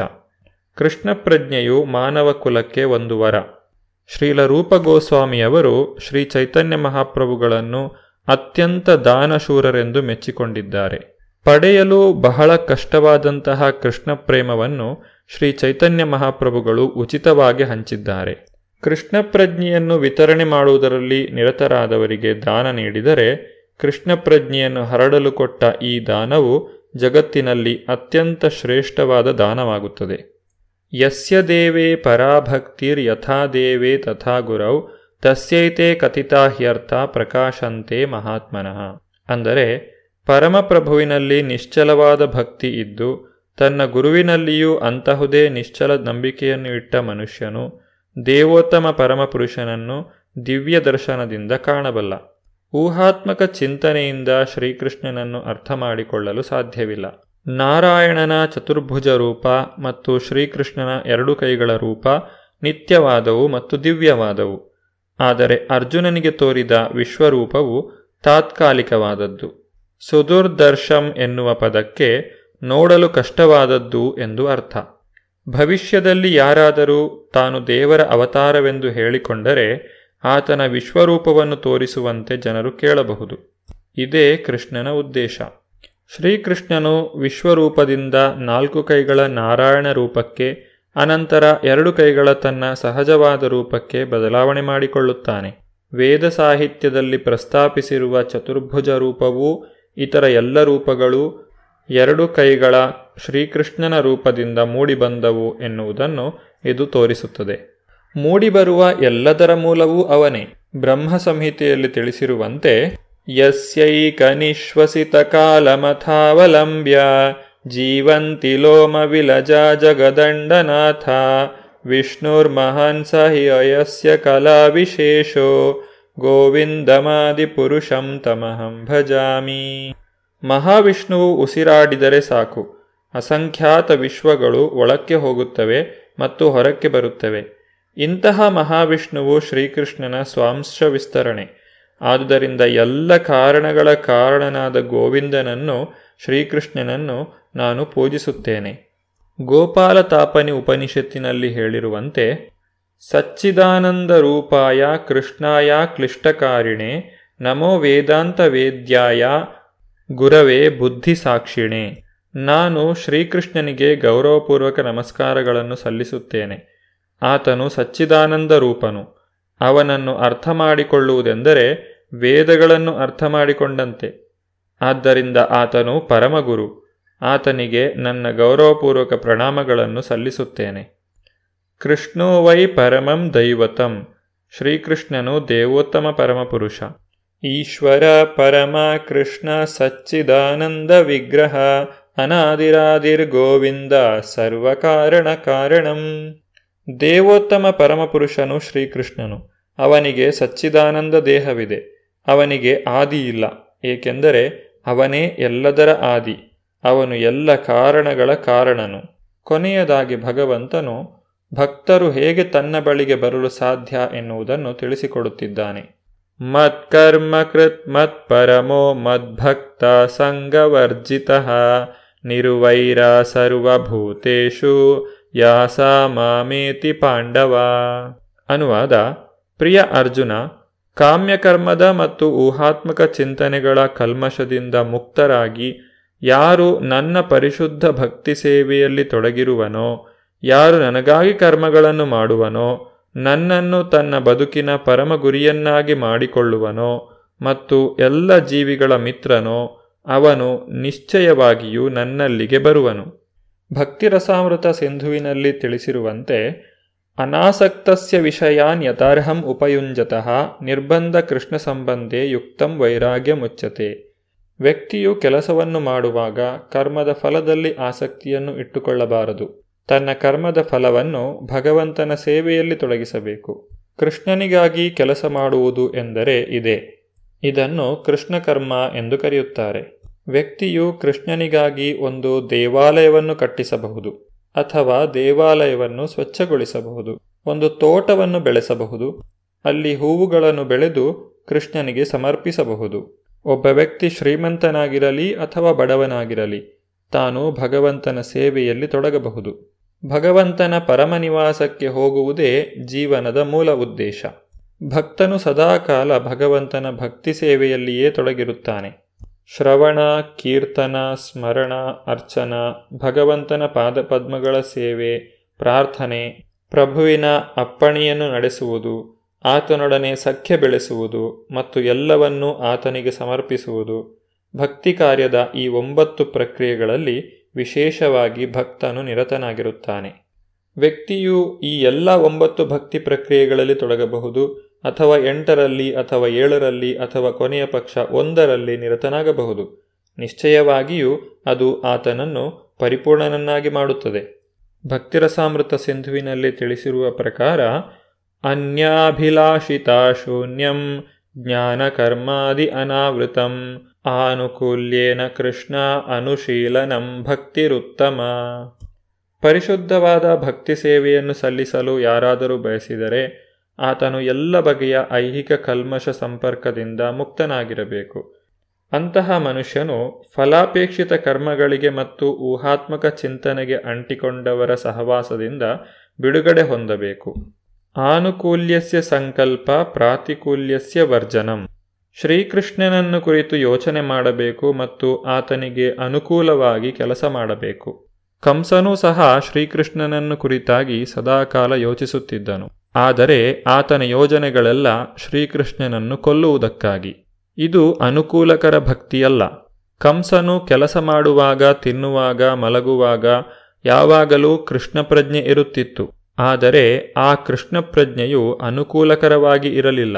ಆದ್ದರಿಂದ ಅವನು ಕೃಷ್ಣನನ್ನು ಕುರಿತು ದಿನದಲ್ಲಿ ಇಪ್ಪತ್ತ ನಾಲ್ಕು ಗಂಟೆಗಳೂ ಯೋಚಿಸುತ್ತಿದ್ದರೂ ಅವನನ್ನು ರಾಕ್ಷಸನೆಂದೇ ಪರಿಗಣಿಸಲಾಯಿತು. ಕಡೆಗೆ ಶ್ರೀಕೃಷ್ಣನೇ ಅವನನ್ನು ಕೊಂದನು. ಕೃಷ್ಣನು ಯಾರನ್ನು ಕೊಂದರೂ ಅವರಿಗೆ ಕೂಡಲೇ ಮುಕ್ತಿಯು ದೊರೆಯುತ್ತದೆ. ಆದರೆ ಪರಿಶುದ್ಧ ಭಕ್ತನ ಗುರಿ ಇದಲ್ಲ. ಪರಿಶುದ್ಧ ಭಕ್ತನಿಗೆ ಮುಕ್ತಿಯೂ ಸಹ ಬೇಕಿಲ್ಲ. ಆತನ ಏಕೈಕ ಗುರಿ ಎಂದರೆ ಕೃಷ್ಣನ ಸೇವೆಯನ್ನು ಮಾಡುವುದು.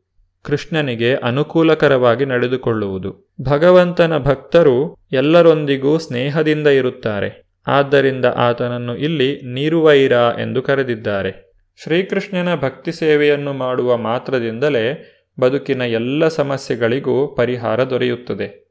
ಈ ಭಕ್ತಿ ಸೇವೆಯನ್ನು ಮಾಡುವುದು ಹೇಗೆ? ಒಬ್ಬ ವ್ಯಕ್ತಿ ತಾನು ಇರುವ ಹಂತದಿಂದಲೇ ಭಕ್ತಿಯನ್ನು ಪ್ರಾರಂಭಿಸುವುದು ಹೇಗೆ? ಭಕ್ತಿ ಸೇವೆಯಲ್ಲಿ ಇರುವಂತಹ ವಿವಿಧ ಹಂತಗಳು ಯಾವುವು? ಭಗವಂತನಿಗೆ ಅನುಕೂಲಕರವಾಗಿ ನಡೆದುಕೊಳ್ಳುವುದು ಹೇಗೆ? ಈ ಎಲ್ಲ ವಿಚಾರಗಳ ಕುರಿತಾಗಿ ನಾವು ಮುಂದಿನ ಅಧ್ಯಾಯವಾದ ಭಕ್ತಿಯೋಗ ಎಂಬ ಅಧ್ಯಾಯದಲ್ಲಿ ನೋಡುತ್ತೇವೆ. ಭಗವದ್ಗೀತೆಯ ಹನ್ನೆರಡನೇ ಅಧ್ಯಾಯವನ್ನು ಭಕ್ತಿಯೋಗ ಎಂದು ಕರೆಯುತ್ತಾರೆ. ಈ ಭಕ್ತಿಯೋಗ ಅಥವಾ ಭಕ್ತಿ ಸೇವೆಯ ಕುರಿತಾಗಿ ಹೆಚ್ಚಿನ ವಿವರಗಳನ್ನು ನಾವು ಮುಂದಿನ ಸಂಚಿಕೆಯಲ್ಲಿ ನೋಡೋಣ. ಧನ್ಯವಾದಗಳು. ಹರೇ ಕೃಷ್ಣ. ಇದುವರೆಗೆ ಇಸ್ಕಾನ್ ಶ್ರೀ ಶ್ರೀ ರಾಧಾ ಗೋವಿಂದ ಮಂದಿರ, ಮಂಗಳೂರು. ಇಲ್ಲಿನ ಸುಬುದ್ದಿ ದಾಮೋದರ ದಾಸ್ ಅವರಿಂದ ಗೀತಾಮೃತ ಬಿಂದು ಆಲಿಸಿದಿರಿ.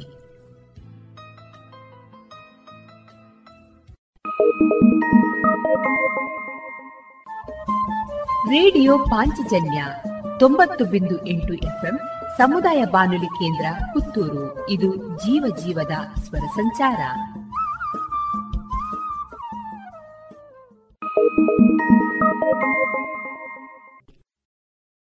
ಇನ್ನು ಮುಂದೆ ಕೇಳಿ ವಿವೇಕಾನಂದ ಪದವಿ ಪೂರ್ವ ಕಾಲೇಜು ವಿದ್ಯಾರ್ಥಿಗಳಿಂದ ನಾದವೈಭವ. ಕೊಳಲಿನಲ್ಲಿ ಸಹಕರಿಸುವವರು ವಿದ್ಯಾರ್ಥಿ ಕೆ. ಸಾತ್ವಿಕ್ ಪ್ರಭು, ಕೀಬೋರ್ಡ್ನಲ್ಲಿ ಕುಮಾರಿ ಅಂಜಲಿ, ಚೆಂಡೆಯಲ್ಲಿ ವಿದ್ಯಾರ್ಥಿಗಳಾದ ಲಕ್ಷ್ಮಿ ಅರ್ಪಣ್, ವೈಶಾಖ್, ಪ್ರಜನ್ ಮತ್ತು ತಾಳದಲ್ಲಿ ಸಹಕರಿಸುವವರು ಮನ್ವಿತ್. ಇದೀಗ ಕೇಳಿ ವಿವೇಕಾನಂದ ಪದವಿ ಪೂರ್ವ ಕಾಲೇಜು ವಿದ್ಯಾರ್ಥಿಗಳಿಂದ ನಾದವೈಭವ.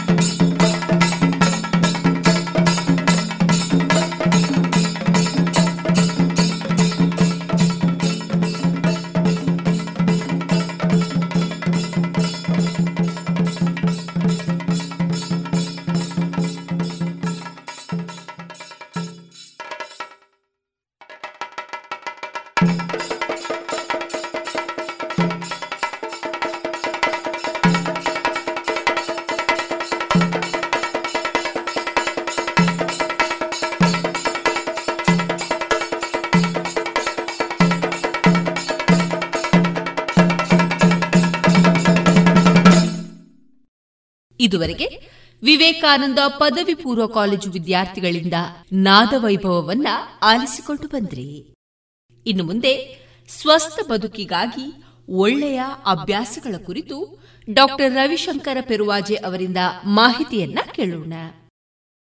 ಯೋಗ ಶಿಬಿರದ ಅನ್ನು ಆಯೋಜಿಸಿದ್ದಕ್ಕಾಗಿ ಅಭಿನಂದನೆಗಳು ಮಹಾಲಿಂಗೇಶ್ವರ ದೇವಸ್ಥಾನದ ಕಾರ್ಯದರ್ಶಿಗಳಿಗೆ. ನನಗೆ ಎರಡು ಮಾತು, ಆಹಾರ, ನಿದ್ರಾ, ಬ್ರಹ್ಮಚರ್ಯ. ಈ ವಿಷಯದ ಬಗ್ಗೆ ಮಾತನಾಡಲಿಕ್ಕೆ ಒಂದು ಅವಕಾಶ ಕೊಟ್ಟದ್ದಕ್ಕಾಗಿ ಧನ್ಯವಾದಗಳು ಹೇಳುತ್ತಾ ಆಹಾರದ ಬಗ್ಗೆ ನಾನು ತುಂಬ ಇಂಟ್ರೊಡಕ್ಷನ್ ಏನಿಲ್ಲ ಡೈರೆಕ್ಟ್ ಹೇಳ್ತೇನೆ. ಆಹಾರ, ನಿದ್ರೆ, ಬ್ರಹ್ಮಚರ್ಯ. ಇದು ಪ್ರತಿ ಒಂದು ಸಬ್ಜೆಕ್ಟು ಕೂಡ ತುಂಬ ದೀರ್ಘವಾಗಿ ಮಾತನಾಡುವಂಥದ್ದು. ಸ್ವಲ್ಪ ಶಾರ್ಟಾಗಿ ಜನರಲ್ಲಾಗಿ ನಾವು ಹೇಗೆ ತಿಳ್ಕೊಳ್ಬೇಕು ಅನ್ನೋದನ್ನು ಹೇಳ್ತೇನೆ. ನಾಣ್ಣುಡಿ ಇದೆ, ಊಟ ಬಲ್ಲವನಿಗೆ ರೋಗವಿಲ್ಲ ಅಂತ. ಅದೇ ಇದು ಆ್ಯಕ್ಚುಲಿ ಹೇಳುವಂಥದ್ದು ಚರಕ ಸಮಿತಿಯಲ್ಲಿ ಅನ್ನಮೇವ ರೋಗಾರೋಗ್ಯಕ ಕಾರಣ ಅಂತ ಉಂಟು ಅನ್ನವೇ ರೋಗಕ್ಕೂ ಮತ್ತು ಆರೋಗ್ಯಕ್ಕೆ ಕಾರಣ. ಸರಿಯಾಗಿ ನೀವು ದಿನ ಅನ್ನ ತಗೊಳ್ಳೋದು ಆಹಾರ ತಗೊಂಡ್ರೆ ನಿಮಗೇನು ರೋಗ ಇರುವುದಿಲ್ಲ. ರೋಗವನ್ನು ಸರಿಯಾಗಿ ತೆಗೆದುಕೊಳ್ಳದಿದ್ದರೆ ಆಗ ಖಂಡಿತವಾಗಿಯೂ ರೋಗ ಉತ್ಪತ್ತಿ ಮಾಡ್ಬೋದು. ಹಾಗಾದರೆ ಸರಿಯಾಗಿ ಅನ್ನವನ್ನು ತೆಗೊಳ್ಳುವುದು ಅಂದರೆ ಹೇಗೆ? ಈಗ ಶರೀರ, ನಮ್ಮ ಶರೀರ ಅಂತ ಹೇಳಿದರೆ ಅದರಲ್ಲಿ ಏಳು ಧಾತುಗಳುಂಟು. ನಾನು ಮಾಡಿದಂಥ ಒಂದು ಶರೀರ, ರಸ, ರಕ್ತ, ಮಾಂಸ, ಮೇದ, ಮಜ್ಜ, ಶುಕ್ರ ಅಂತ. ಇದರಲ್ಲಿ ಮೂರು ಇನ್ಲೆಟ್ಗಳು ಮೂರು ಔಟ್ಲೆಟ್ಗಳು ಶರೀರದಲ್ಲಿ ಉತ್ಪತ್ತಿಯಾದ ಮಲವನ್ನು ಹೊರಗೆ ಹೋಗಲಿಕ್ಕೆ ಮೂರು ಇದೆ. ಪುರೀಷ, ಅಂದರೆ ಮಲ ಹೋಗುವಂಥದ್ದು, ಮೂತ್ರ ಮತ್ತು ಸ್ವೇದ ಅಂತ ಮೂರು ಮಲ. ಇದು ಔಟ್ಲೆಟ್ಗಳು. ನಾವು ಕಂಪ್ಲೀಟ್ ಜೀರ್ಣ ಆಗಿ ಹೋಗುವಂಥ ಹಾಗೆ ಮೂರು ಇನ್ಲೆಟ್ ಉಂಟು. ಅದು ಪ್ರಾಣವಹ ಉದಕವಹ ಮತ್ತು ಅನ್ನವಹ ಅಂತ. ಪ್ರಾಣವಹ ಅಂದರೆ ಪ್ರಾಣ, ವಾಯುವನ್ನು ತಗೊಳ್ಳುವಂಥದ್ದು. ಅದಕ್ಕೆ ಈಗಾಗಲೇ ಯೋಗದಲ್ಲಿ ಅದನ್ನು ಹೇಗೆ ಆಯಾಮ ಮಾಡಬೇಕು ಅಂದರೆ ಪ್ರಾಣಾಯಾಮದಲ್ಲಿ ಹೇಳಿಕೊಡ್ತಾರೆ ನಾವು ಯಾವ ರೀತಿ ನಾವು ಯಾವಾಗಲೂ ಹುಟ್ಟಿನಿಂದ ಸಾಯುವಲ್ಲಿವರೆಗೂ ಪ್ರಾಣವಾಯು ಸಂಚಾರ ಆಗ್ತಾ ಇರ್ತದೆ. ನಮಗೆ ಗೊತ್ತೇ ಇರುವುದಿಲ್ಲ ಅದು. ನಮ್ಮ ಅನಿಸಿಕೆ ಇಲ್ಲದೆ ಅದು ಆಗ್ತಾ ಇರ್ತದೆ. ಅದನ್ನು ಹೇಗೆ ಆಯಾಮ ಮಾಡಿ ಅದರಿಂದ ಆರೋಗ್ಯವನ್ನು ಪಡೀಬೋದು ಅಂತ ಒಂದು ಪ್ರಾಣ. ಅದೇ ರೀತಿ ಅನ್ನ ಮತ್ತು ನೀರು. ಇದನ್ನು ಕೂಡ ನಾವು ನಿಯಮಿತವಾಗಿ ತೆಗೊಳ್ಳುವಂಥದ್ದು. ತೆಗೊಂಡ್ರೆ ನಾವು ಆರೋಗ್ಯವನ್ನು ಪಾಲಿಸ್ಬೋದು ಅಂತ. ಹಾಗೆ ನೀವು ಈ ಯೋಗ ಶಿಬಿರದಲ್ಲಿ ಇದು ಮೂರು ಇನ್ಲೆಟ್ಗಳು ಕೂಡ ಯಾವ ರೀತಿ ಅದನ್ನು ಆಯಾಮ ಮಾಡಬೇಕು ಅಂತ ಹೇಳುವಂಥದ್ದನ್ನು ನಾವು ತಿಳಿದ ಹಾಗೆ ಆಗ್ತದೆ. ಆಹಾರವನ್ನು ಎಷ್ಟು ತಗೊಳ್ಬೇಕು, ಹೇಗೆ ತಗೊಳ್ಬೇಕು, ಯಾವಾಗ ತಗೊಳ್ಬೇಕು, ಯಾರಿಗೆ ಎಷ್ಟು, ಇದು ಸುಮಾರು ವಿಷಯಗಳುಂಟು. ಈಗ ಹುಟ್ಟಿದ ಕೂಡಲೇ ಮಗುವಿಗೆ ಆಹಾರ ಅಂತ ಹೇಳಿದರೆ ತಾಯಿಯ ಎದೆ ಹಾಲೆ ಆರು ತಿಂಗಳವರೆಗೆ ಇದ್ವಿ ಬೇರೆ ಏನು ಕೊಡಬಾರ್ದು, ಅದುವೇ ತಗೊಳ್ಬೇಕು. ಆ ಮಗು ಹಸಿವೆ ಆಗುವ ಆಗುವಾಗ ತಿಂತದೆ. ಆದರೆ ಸ್ವಲ್ಪ ದೊಡ್ಡದಾದ ಮತ್ತು ನಾವು ಹಾಗೆ ಹಸಿವೆ ಆಗುವಾಗ ಆಗುವಾಗ ತಿಂತಾ ಇರ್ತದೆ ಮಗು. ಒಂದು ಮೂರು, ನಾಲ್ಕು ವರ್ಷ ಕಳೆದ ಮತ್ತೆ ಅದನ್ನು ನಿಯಮಿತವಾಗಿ ತೆಗೊಳ್ಳಿಕ್ಕೆ ಶುರು ಮಾಡ್ತದೆ, ಬೇಕಾದಷ್ಟೇ. ಹಾಗೆ ದಿನಕ್ಕೊಂದು ಐದು ಸಲ, ಆರು ಸಲ ಹಾಗೆ, ಮತ್ತೆ ಮತ್ತೆ ಅದು ಕಡಿಮೆ ಆಗ್ತಾ ಬರ್ತದೆ. ಪ್ರೌಢಾವಸ್ಥೆ ಆದ ಕೂಡಲೇ ನಾವು ಎಷ್ಟು ಆಹಾರ ತಗೊಳ್ಬೇಕು ಅಥವಾ ಬಾಲಕರಿಗೆ ಎಷ್ಟು, ವೃದ್ಧರಿಗೆ ಆಗುವಾಗ ಎಷ್ಟು, ಎಲ್ಲರಿಗೂ ಒಂದೇ ಲೆಕ್ಕ ಆಹಾರ ಆಗುವುದಿಲ್ಲ ಅದು ಪ್ರತಿಯೊಬ್ಬರಿಗೂ ಕೂಡ ಅವರವರಿಗೆ ನಿಯಮಿತವಾಗಿ ಆಹಾರವನ್ನು ತಗೊಳ್ಬೇಕು. ಇದು ಪ್ರತಿಯೊಂದು ಕೂಡ ಆಯುರ್ವೇದದಲ್ಲಿ ಬಹಳ ಉತ್ತಮವಾಗಿ ಹೇಳಲ್ಪಟ್ಟಿದೆ. ಕೆಲವು ವಿಷಯಗಳನ್ನು ಮಾತ್ರ ನಾನು ಇವತ್ತು ಹೇಳ್ತೇನೆ. ಅದರಲ್ಲಿ ಹಾಗೆ ನೀರು ಕೂಡ ಎಷ್ಟು ತಗೊಳ್ಬೇಕು ಅಂತ. ಅದಕ್ಕೆ ಚರಕ ಸಮೇತ ತ್ರಿವಿಧ ಕುಕ್ಷೀಯ ಅಧ್ಯಾಯ. ಅಂದರೆ ನಮ್ಮ ಹೊಟ್ಟೆಯನ್ನು ಮೂರು ಪಾಲು ಮಾಡಬೇಕು. ಒಂದು ಪಾಲು ನೀರು ದ್ರವ ಆಹಾರಕ್ಕೆ, ಇನ್ನೊಂದು ಪಾಲು ಘನಾಹಾರ, ಮತ್ತೊಂದು ಪಾಲು ಗಾಳಿಗೆ. ಅಂದರೆ ಆ ಅನ್ನ ಮಿಕ್ಸ್ ಆಗಬೇಕು, ಅದಕ್ಕೆ ಜಾಗ ಬೇಕು. ಇಲ್ಲದಿದ್ದರೆ ಮೂಗು ಮುಟ್ಟ ತಿಂದರೆ ಮತ್ತೆ ಅದು ಅಲ್ಲಿ ಇದಾಗುವುದಿಲ್ಲ ಎಂಥದ್ದು ಜೀರ್ಣ ಆಗಲಿಕ್ಕೆ ಸ್ಥಳ ಇರೋದಿಲ್ಲ. ಹಾಗೆ ಅದು ಎಷ್ಟು ತಿನ್ನಬೇಕು ಅಂತ ಹೇಳುವಂಥದ್ದು. ಅದು ಪ್ರತಿಯೊಬ್ಬರಿಗೂ ಕೂಡ ಒಂದು, ಪ್ರತಿಯೊಬ್ಬರಿಗೂ ಒಂದೇ ರೀತಿ ಇರುವುದಿಲ್ಲ. ಒಬ್ಬರಿಗಿದ್ದ ಹಾಗೆ ಇನ್ನೊಬ್ಬರಿಗೆ ಇರುವುದಿಲ್ಲ. ಪ್ರತಿಯೊಬ್ಬರ ಪ್ರಕೃತಿ, ಅದು ವ್ಯತ್ಯಾಸ ಇರ್ತದೆ. ಈಗ ಇವರು ಊಟ ಮಾಡಿ, ಅವರು ಊಟ ಮಾಡೋದಿಲ್ಲ ಅವರು ಅವರು ಇನ್ನೊಬ್ಬರು ಊಟ ಮಾಡೋದಿಲ್ಲ ಅದು ಒಂದು. ಇನ್ನೊಂದು ನಮಗೆ ಸಾತ್ಮೆ ಹುಟ್ಟಿನಿಂದಲೇ ಒಂದು ಇಷ್ಟಿಷ್ಟೇ ತಗೊಂಡು ಸಾತ್ಮೆ ಆಗಿರ್ತದೆ ಅವರು ಅಷ್ಟೇ ತಗೊಳ್ಬೇಕು. ಅವರು ಒಮ್ಮೆಲೆ ಒಂದು ದಿವಸ ಕೆಲವರು ಎಂತ ಮಾಡ್ತಾರೆ ಅಂದರೆ, ಡಯಟ್ ಮಾಡಬೇಕು ಅಂತೇಳಿ ಸಡನ್ ಮರು ದಿವಸದಿಂದ ಊಟವೇ ಮಾಡದಿರೋದು ಅದು ಹಾಗೆ ಮಾಡೋದು ಒಳ್ಳೆಯದಲ್ಲ. ನೀವು ಒಂದು ನಿಯಮಿತವಾಗಿ ಒಂದು ಆಹಾರ ತಗೊಳ್ತಾ ಇದ್ದರೆ ಅದನ್ನು ಕಡಿಮೆ ಮಾಡಬೇಕಿದ್ರೆ ಸ್ವಲ್ಪ ಸ್ವಲ್ಪವೇ ಕಡಿಮೆ ಮಾಡ್ತಾ ಇರಬೇಕು. ಒಂದೇ ದಿವಸದಿಂದ ಉಪವಾಸ ಮಾಡೋದು ಮರು ದಿವಸದಿಂದ ನಾಲ್ಕು ದಿವಸ ಆಗೋ ಒಂದು ಡಾಕ್ಟ್ರ್ ಹತ್ರ ಬಂದೇ ಬರ್ತಾನೆ. ಗ್ಯಾಸ್ಟ್ರಿಕ್ ಆಗ್ತದೆ, ಇದಾಗ್ ನಿದ್ದೆ ಬರುವುದಿಲ್ಲ ಅಂತೇಳೆಲ್ಲ ಖಂಡಿತವಾಗಿ ರೋಗ ಹಿಡ್ಕೊಂಡು ಬರ್ತಾನೆ. ಅದನ್ನು ನೀವು ಕಡಿಮೆ ಮಾಡುವುದಿದ್ರೂ ಕೂಡ ನಿಯಮಿತವಾಗಿ ಮಾಡಬೇಕು. ಹೆಚ್ಚು ಊಟ ಮಾಡುವುದಿದ್ರೂ ಕೂಡ ನಿಯಮಿತವಾಗಿಯೇ ಹೆಚ್ಚು ಮಾಡ್ತಾ ಹೋಗಬೇಕು. ಹಾಗೆ ನಾವು ರಾತ್ರಿ ಊಟ ಮಾಡಿದರೆ ಬೆಳಿಗ್ಗೆವರೆಗೆ ಸುಮಾರು ಎಂಟು ಗಂಟೆ, ಹತ್ತು ಗಂಟೆ ಆಗ್ತದೆ. ಅದು ಉಪವಾಸ ಇದ್ದಾಗ ಆಗ್ತದೆ. ಸಡನ್ ಬೆಳಿಗ್ಗೆ ಎದ್ದ ಕೂಡಲೇ ಈಗ ಎಲ್ಲರದ್ದು ಒಂದು ಅಭ್ಯಾಸ, ಬೆಳಿಗ್ಗೆ ಬೆಡ್ ಕಾಫಿ ಕುಡಿಬೇಕು ಅಥವಾ ಬೆಡ್ ಟೀ ಕುಡಿಯೋದು ಅದು ಆ್ಯಕ್ಚುಲಿ ಅದು ಖಂಡಿತ ಒಳ್ಳೆಯ ಅಭ್ಯಾಸ ಅಲ್ಲ. ನಿಜಕ್ಕೂ ಹೇಗೆ ಅಂತ ಹೇಳಿದರೆ, ಮೊದಲಿನ ದಿವಸ ತೆಗೆದಿಟ್ಟಂಥ ಕುದಿಸಿ ಇಟ್ಟಂಥ ನೀರು, ತಾಮ್ರ ಪಾತ್ರೆಯಲ್ಲಿಟ್ಟು ಬೆಳಿಗ್ಗೆ ಎದ್ದು ಕೂಡಲೇ ಅದನ್ನು ಒಂದೂವರೆ ಪ್ರಸ್ತ ಸಾಧಾರಣ ಏಳ್ನೂರ ಐವತ್ತು ಎಂ ಎಲ್ ಆಗ್ತದೆ ಯೋಗರತ್ನಾಕರದಲ್ಲಿ ಹೇಳಿದಾಗೆ. ಅಷ್ಟನ್ನು ಬೆಳಿಗ್ಗೆ ಎದ್ದು ಕೂಡಲೇ ಕುಡಿದು ಈಗಿನವರೆಲ್ಲ ನಾಲ್ಕು ಗ್ಲಾಸು ಕುಡಿಯೋದು ಇದು ಅಂದರೆ ಒಂದು ಪರ್ಟಿಕ್ಯುಲರ್ ಇದು ಉಂಟು. ನಾಲ್ಕು ಗ್ಲಾಸನ್ನು ಸಾಧಾರಣ ಏಳು, ಏಳ್ನೂರ ಐವತ್ತು, ಏಳ್ನೂರ ಇಪ್ಪತ್ತು ಎಂ ಎಲ್ ಆಗ್ತದೆ. ಅಷ್ಟನ್ನು ಕುಡಿದು, ಆಮೇಲೆ ನಿಯಮಿತವಾಗಿ ನೀವು ದಿನಚರಿಗಳನ್ನು ಮಾಡಿ ಮತ್ತೆ ಘನ ಆಹಾರವನ್ನು ಎರಡು ಗಂಟೆ ಕಳೆದು ತಗೊಳ್ಬೇಕು ಏನಾದ್ರು ತಗೊಳ್ಳೋದಿದ್ದರೆ ಅಷ್ಟೊತ್ತಿಗೆ ಪ್ರತಿಯೊಂದು ಊರಿನಲ್ಲಿ ಒಂದೇ ರೀತಿ ಇರ್ತದೆ ಅಂತ ಹೇಳಲಿಕ್ಕಾಗೋದಿಲ್ಲ. ಜಾಗವನ್ನು ಹೊಂದಿಕೊಂಡು ಕೂಡ ವ್ಯತ್ಯಾಸ. ಈಗ ನಮ್ಮ ದಕ್ಷಿಣ ಕನ್ನಡ ತೆಗೊಳ್ಳುವ ಆಹಾರಕ್ಕೂ ಅಥವಾ ಈಗ ಘಟ್ಟದ ಮೇಲೆ ಹೋಗಿ ತಗೊಳ್ಳೋದಕ್ಕೂ ಅಥವಾ ಉತ್ತರ ಭಾರತ ಎಲ್ಲ ವ್ಯತ್ಯಾಸ ಇದೆ. ಒಂದೇ ಲೆಕ್ಕ ಆಹಾರ ಇರುವುದಿಲ್ಲ. ಅಲ್ಲಿರುವವರು ಈಗ ಉತ್ತರ ಭಾರತಕ್ಕೆ ಹೋದರೆ ಮೊದಲೇ ಬೆಳಗ್ಗೆ ಏನೂ ತಿನ್ನುವುದಿಲ್ಲ. ಬರೀ ಸ್ವೀಟ್ ಮಾತ್ರ ತಿಂತಾರೆ ಅವರು. ಅವರಿಗೆ ಅದು ಅಭ್ಯಾಸ. ಅವರ ಓಕಸಾತ್ಮ್ಯ ಅಂದರೆ ಅವರಿಗೆ ಅಭ್ಯಾಸ ಆಗಿರ್ತದೆ. ಆ ಅಭ್ಯಾಸವನ್ನು ಸಡನ್ ನೀವು ಚೇಂಜ್ ಮಾಡಿ. ಈಗ ದಕ್ಷಿಣ ಭಾರತಕ್ಕೆ ನಾವು ಬೆಳಿಗ್ಗೆ ತಿಂತೇವೆ. ನಾವು ಇಲ್ಲಿ ಬೆಳಿಗ್ಗೆ ಬ್ರೇಕ್ಫಾಸ್ಟ್ ತಗೊಂಡವರು ಉತ್ತರ ಭಾರತಕ್ಕೆ ಹೋಯ್ತು ಅಂತ ಹೇಳಿದರೆ ಅವರಿಗೆ ಬಹಳ ಕಷ್ಟ ಆಗ್ತದೆ. ಅಲ್ಲಿ ಬ್ರೇಕ್ಫಾಸ್ಟ್ ಅಂತ ಸಿಗುವುದೇ ಇಲ್ಲ ಏನು ಕೂಡ. ಏನಾದರೂ ಸ್ವೀಟುಗಳೋ ಅಥವಾ ಏನಾದರೂ ಸಿಗ್ತದೆ, ಮತ್ತೇನು ಸಿಗುವುದಿಲ್ಲ ಹಾಗೆ ಅದು ಆಯಾಯ ಊರಿನ ಒಂದು ಅಭ್ಯಾಸ. ಹಾಗೆ ಊರಿಗೆ ಹೊಂದಿಕೊಂಡು ಕೂಡ ಆಹಾರ ವ್ಯತ್ಯಾಸ ಆಗ್ತದೆ. ನಮ್ಮ ಜನರನ್ನು ಹೊಂದಿಕೊಂಡು ಕೂಡ ವ್ಯತ್ಯಾಸ ಆಗ್ತದೆ. ನಮ್ಮ ವಯಸ್ಸನ್ನು ಹೊಂದಿಕೊಂಡು ಕೂಡ ವ್ಯತ್ಯಾಸ ಆಗ್ತದೆ ಆಹಾರವನ್ನು. ಈ ಒಂದು ಆಹಾರ ಎಷ್ಟು ಅಂತ ಹೇಳುವಂಥದ್ದು, ಮೂರು ಪಾಲು ಮಾಡಿ, ಆ ಒಂದು ಪಾಲು ಘನ ಒಂದು ಪಾಲು ದ್ರವ, ಒಂದು ಪಾಲು ಇದು ಎಷ್ಟು ಹೊತ್ತು, ದಿನಕ್ಕೆ ಎಷ್ಟು ಹೊತ್ತು ಊಟ ಮಾಡಬೇಕು? ನಾವು ಯೂಶ್ವಲ್ ನಮಗೆ ಅಭ್ಯಾಸ ಮೂರು ಹೊತ್ತು ಊಟ ಬೆಳಿಗ್ಗೆ ಹೇಗೆ ಅಭ್ಯಾಸ ಇರ್ತದೆ ಅಂತ ಹೇಳಿದರೆ, ಬೆಳಿಗ್ಗೆ ಒಮ್ಮೆ ಬೆಡ್ ಕಾಫಿ ಎಂಟು ಗಂಟೆಗೆ ಹೊಟ್ಟೆ ತುಂಬ ತಿಂಡಿ, ಮತ್ತು ಹತ್ತು ಗಂಟೆ ಆಗುವಾಗ ಪುನಃ ಒಂದು ತಿಂಡಿ, ಚಾಯ, ಪುನಃ ಮಧ್ಯಾಹ್ನ ಒಂದು ಗಂಟೆಗೆ ಹೊಟ್ಟೆ ತುಂಬ ಊಟ, ಪುನಃ ಮೂರು ಗಂಟೆ ಆಗುವಾಗ ಅರ್ಲಿ ಈವ್ನಿಂಗ್ ಟೀ ಅಂತ, ಮತ್ತು ಆರು ಗಂಟೆ ಆಗುವ late evening tea and snacks ರಾತ್ರಿ ಹತ್ತು ಗಂಟೆಗೆ ಡಿನ್ನರ್ ಹೊಟ್ಟೆ ತುಂಬ. ಹೀಗೆ ಒಂದು ಅಭ್ಯಾಸವನ್ನು ಮಾಡಿಕೊಂಡು ಇದು ಹೆಚ್ಚಾಗಿ ನಮ್ಮ ಪುತ್ತೂರಿನಲ್ಲಿ ಉಂಟೆಲ್ಲ ಗೊತ್ತಿಲ್ಲ.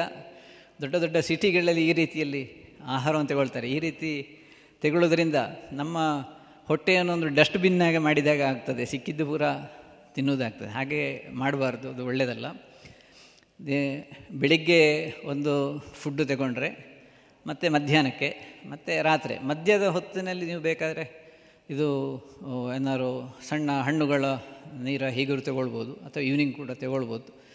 ಅದಕ್ಕೆ ನಮ್ಮ ಇದರಲ್ಲಿ ಯೋಗರತ್ನಾಗ ಎಂತ ಹೇಳ್ತಾರೆ ಅಂತೇಳಿದರೆ ಒಂದು ಫುಡ್ ಆದ ಮತ್ತೆ, ಮತ್ತು ಮೂರು ಗಂಟೆ ಕಳೆದು, ಮತ್ತು ಆಮೇಲೆ ಮೂರರಿಂದ ಆರು ಗಂಟೆ ಮಧ್ಯದಲ್ಲಿ ಇನ್ನೊಂದು ಫುಡ್ ತಗೊಳ್ಬೋದು. ಮೂರರಿಂದ ಆರು ಗಂಟೆ.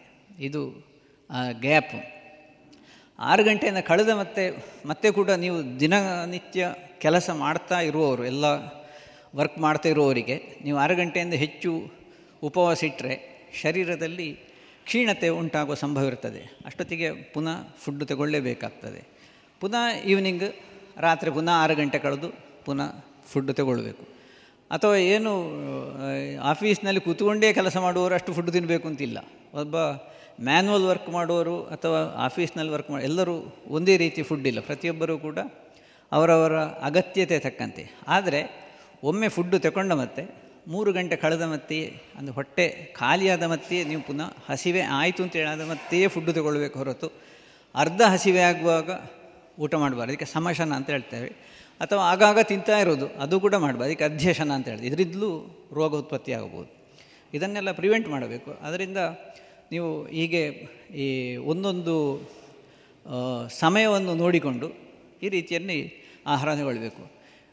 ಒಂದು ಎಷ್ಟು ಹೊತ್ತು ಅಂತ ಹೇಳುವಂಥದ್ದು. ಈಗ ರಿಟೈರ್ಡ್ ಲೈಫಲ್ಲಿ ಆಗುವಾಗ ನೀವು ಮನೆಯಲ್ಲಿ ಇರ್ತೀರಿ. ಆಗಲೂ ಆಗಾಗ ತೆಗೊಳ್ಳೋದು ಅಥವಾ ಹೌಸ್ ವೈಫ್ ಅಂತ ಮಾಡ್ತಾರೆ, ಮನೆಯಲ್ಲಿ ಉಳಿದ ಆಹಾರವನ್ನೆಲ್ಲ ಆಗಾಗ ತಿಂತಾ ಇರ್ತಾರೆ. ಅದನ್ನು ಯಾಕೆ ಅದನ್ನು ವೇಸ್ಟ್ ಮಾಡೋದು ಅಂತ. ಆ್ಯಕ್ಚುಲಿ ವೇಸ್ಟ್ ಇದಕ್ಕೆ ಹಾಕುವುದೇ ಅದರಿಂದ ಉತ್ತಮ. ಅದರಿಂದ ಗ್ಯಾಸ್ ಆದರೂ ಉತ್ಪತ್ತಿ ಆಗ್ಬೋದು, ಒಲೆ ಉರಿಸಲಿಕ್ಕೆ. ನೀವು ಹೊಟ್ಟೆಗೆ ಹಾಕಿ ಹೊಟ್ಟೆ ಹಾಳು ಮಾಡೋದ್ರಿಂದ ಅದರಿಂದ ಮತ್ತೆ ಪುನಃ ಖರ್ಚು ಬರ್ತದೆ. ಈ ರೀತಿಯಲ್ಲಿ ಬೇಕಾದಷ್ಟೇ ನಮಗೆ ಎಷ್ಟು ಬೇಕು ಅಷ್ಟೇ ನಾವು ಫುಡ್ಡನ್ನು ತಗೊಳ್ಳಬೇಕು ಇದು ಆಹಾರದ ವಿಷಯದಲ್ಲಿ ಇನ್ನೂ ಇನ್ನು ಯಾವ ಆಹಾರ ತಗೊಳ್ಬೇಕು ಅಂತ? ಸಿರಿಧಾನ್ಯ ತಗೊಳ್ಬೇಕೋ, ಅನ್ನ ತಗೊಳ್ಬೇಕೋ, ಗೋಧಿ ತಗೊಳ್ಬೇಕೋ, ರಾಗಿ ತಗೊಳ್ಬೇಕು, ಹೀಗೆ ಬೇರೆ ಬೇರೆ ಟಿ ವಿಯಲ್ಲಿ ನೋಡಿದರೆ ದಿನ ಅದರಲ್ಲಿ ಅಡ್ವರ್ಟೈಸ್ಮೆಂಟ್ ಬರ್ತದೆ. ಅದನ್ನು ತಗೊಳ್ಳಿ, ಇದು ತಗೊಳ್ಳಿ ಅಂತೇಳಿ ಎಲ್ಲರಿಗೂ ಅದು ಕನ್ಫ್ಯೂಷನ್ ಹೇಗೆ ಹೇಳ್ತಾರೆ ಅಂತ ಹೇಳಿದರೆ, ನಾವು ಹುಟ್ಟಿನಿಂದ ಯಾವ ಆಹಾರ ತಗೊಳ್ತಾ ಇದ್ದೇವೆ? ಅದೇ ಆಹಾರವನ್ನು ಮುಂದುವರಿಸಬೇಕು. ಈಗ ನಾವು ನಮ್ಮ ದಕ್ಷಿಣ ಕನ್ನಡದವರಿಗೆ ಕುಚ್ಚಿಗೆ ಅನ್ನ ಊಟ ಮಾಡಿ ಅಭ್ಯಾಸ. ಆಚೆ ಬೆಂಗಳೂರು ಆಚೆ ಹೋದವರಿಗೆ ಬಿಳ್ತಿಗೆ ಅನ್ನ ಊಟ ಮಾಡೋದು ಮಂಡ್ಯದ ಆಚೆ ಹೋದವರು ರಾಗಿ ಊಟ ಮಾಡ್ತಾರೆ ಉತ್ತರ ಭಾರತ ಜೋಳದ ರೊಟ್ಟಿ ಉತ್ತರ ಭಾರತಕ್ಕೆ ಹೋದರೆ ಅವರು ಗೋಧಿಯನ್ನೇ ತಗೊಳ್ಳುವವರಿದ್ದಾರೆ ಹಾಗೆ ಅವರಿಗೆ ಹುಟ್ಟಿನಿಂದ ಯಾವ ಆಹಾರ ಅಭ್ಯಾಸ ಆಗಿದೆ, ಅದ ಆಹಾರವನ್ನು ಚೇಂಜ್ ಮಾಡಬಾರ್ದು. ಅದು ನಿಮಗೆ ಸಾತ್ಮಿ ಆಗಿರ್ತದೆ. ನಮ್ಮ ಶರೀರಕ್ಕೆ ಅದು ಎಲ್ಲ ಧಾತುಗತ ಆಗಿರ್ತದೆ.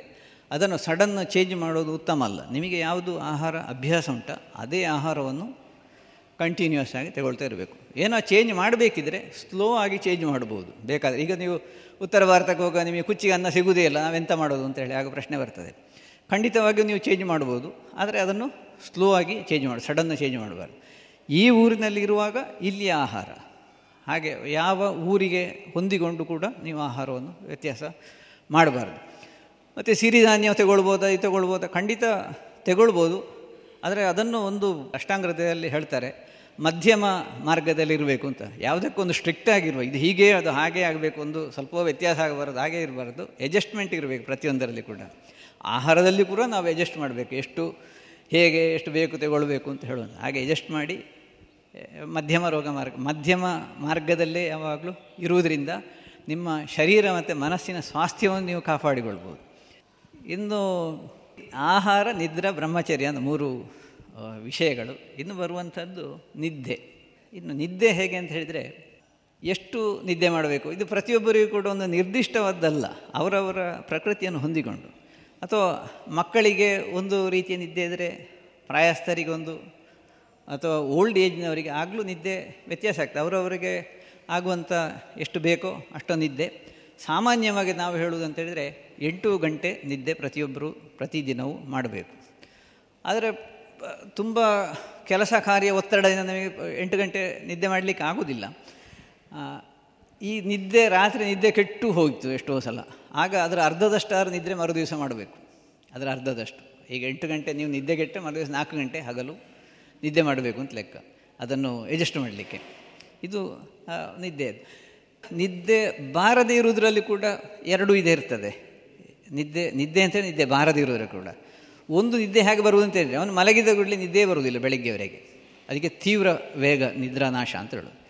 ಇನ್ನು ಕೆಲವು, ಸ್ವಲ್ಪ ನಿದ್ದೆ, ಸ್ವಲ್ಪ ಎಚ್ಚರ, ಸ್ವಲ್ಪ ನಿದ್ದೆ, ಸ್ವಲ್ಪ ಎಚ್ಚರ ಹಾಗೆ. ಅದಕ್ಕೆ ವಿಷಮ ವೇಗ ಅಂತ. ಅದು ಒಂದೇ ರೀತಿ ಇರುವುದಿಲ್ಲ ಹೀಗೆ ನಿದ್ದೆ ಕೆ, ಒಂದು ರೀತಿಯ ನಿದ್ರಾನಾಶ, ಇನ್ನೊಂದು ನಿದ್ರಾನಾಶ ಒಂದೇ ಇರೋದಿಲ್ಲ ಒಂದು ವಾತ ಪ್ರಧಾನ ಇದ್ದರೆ ಒಂದು ಪಿತ್ತ ಪ್ರಧಾನ ಇರ್ತದೆ.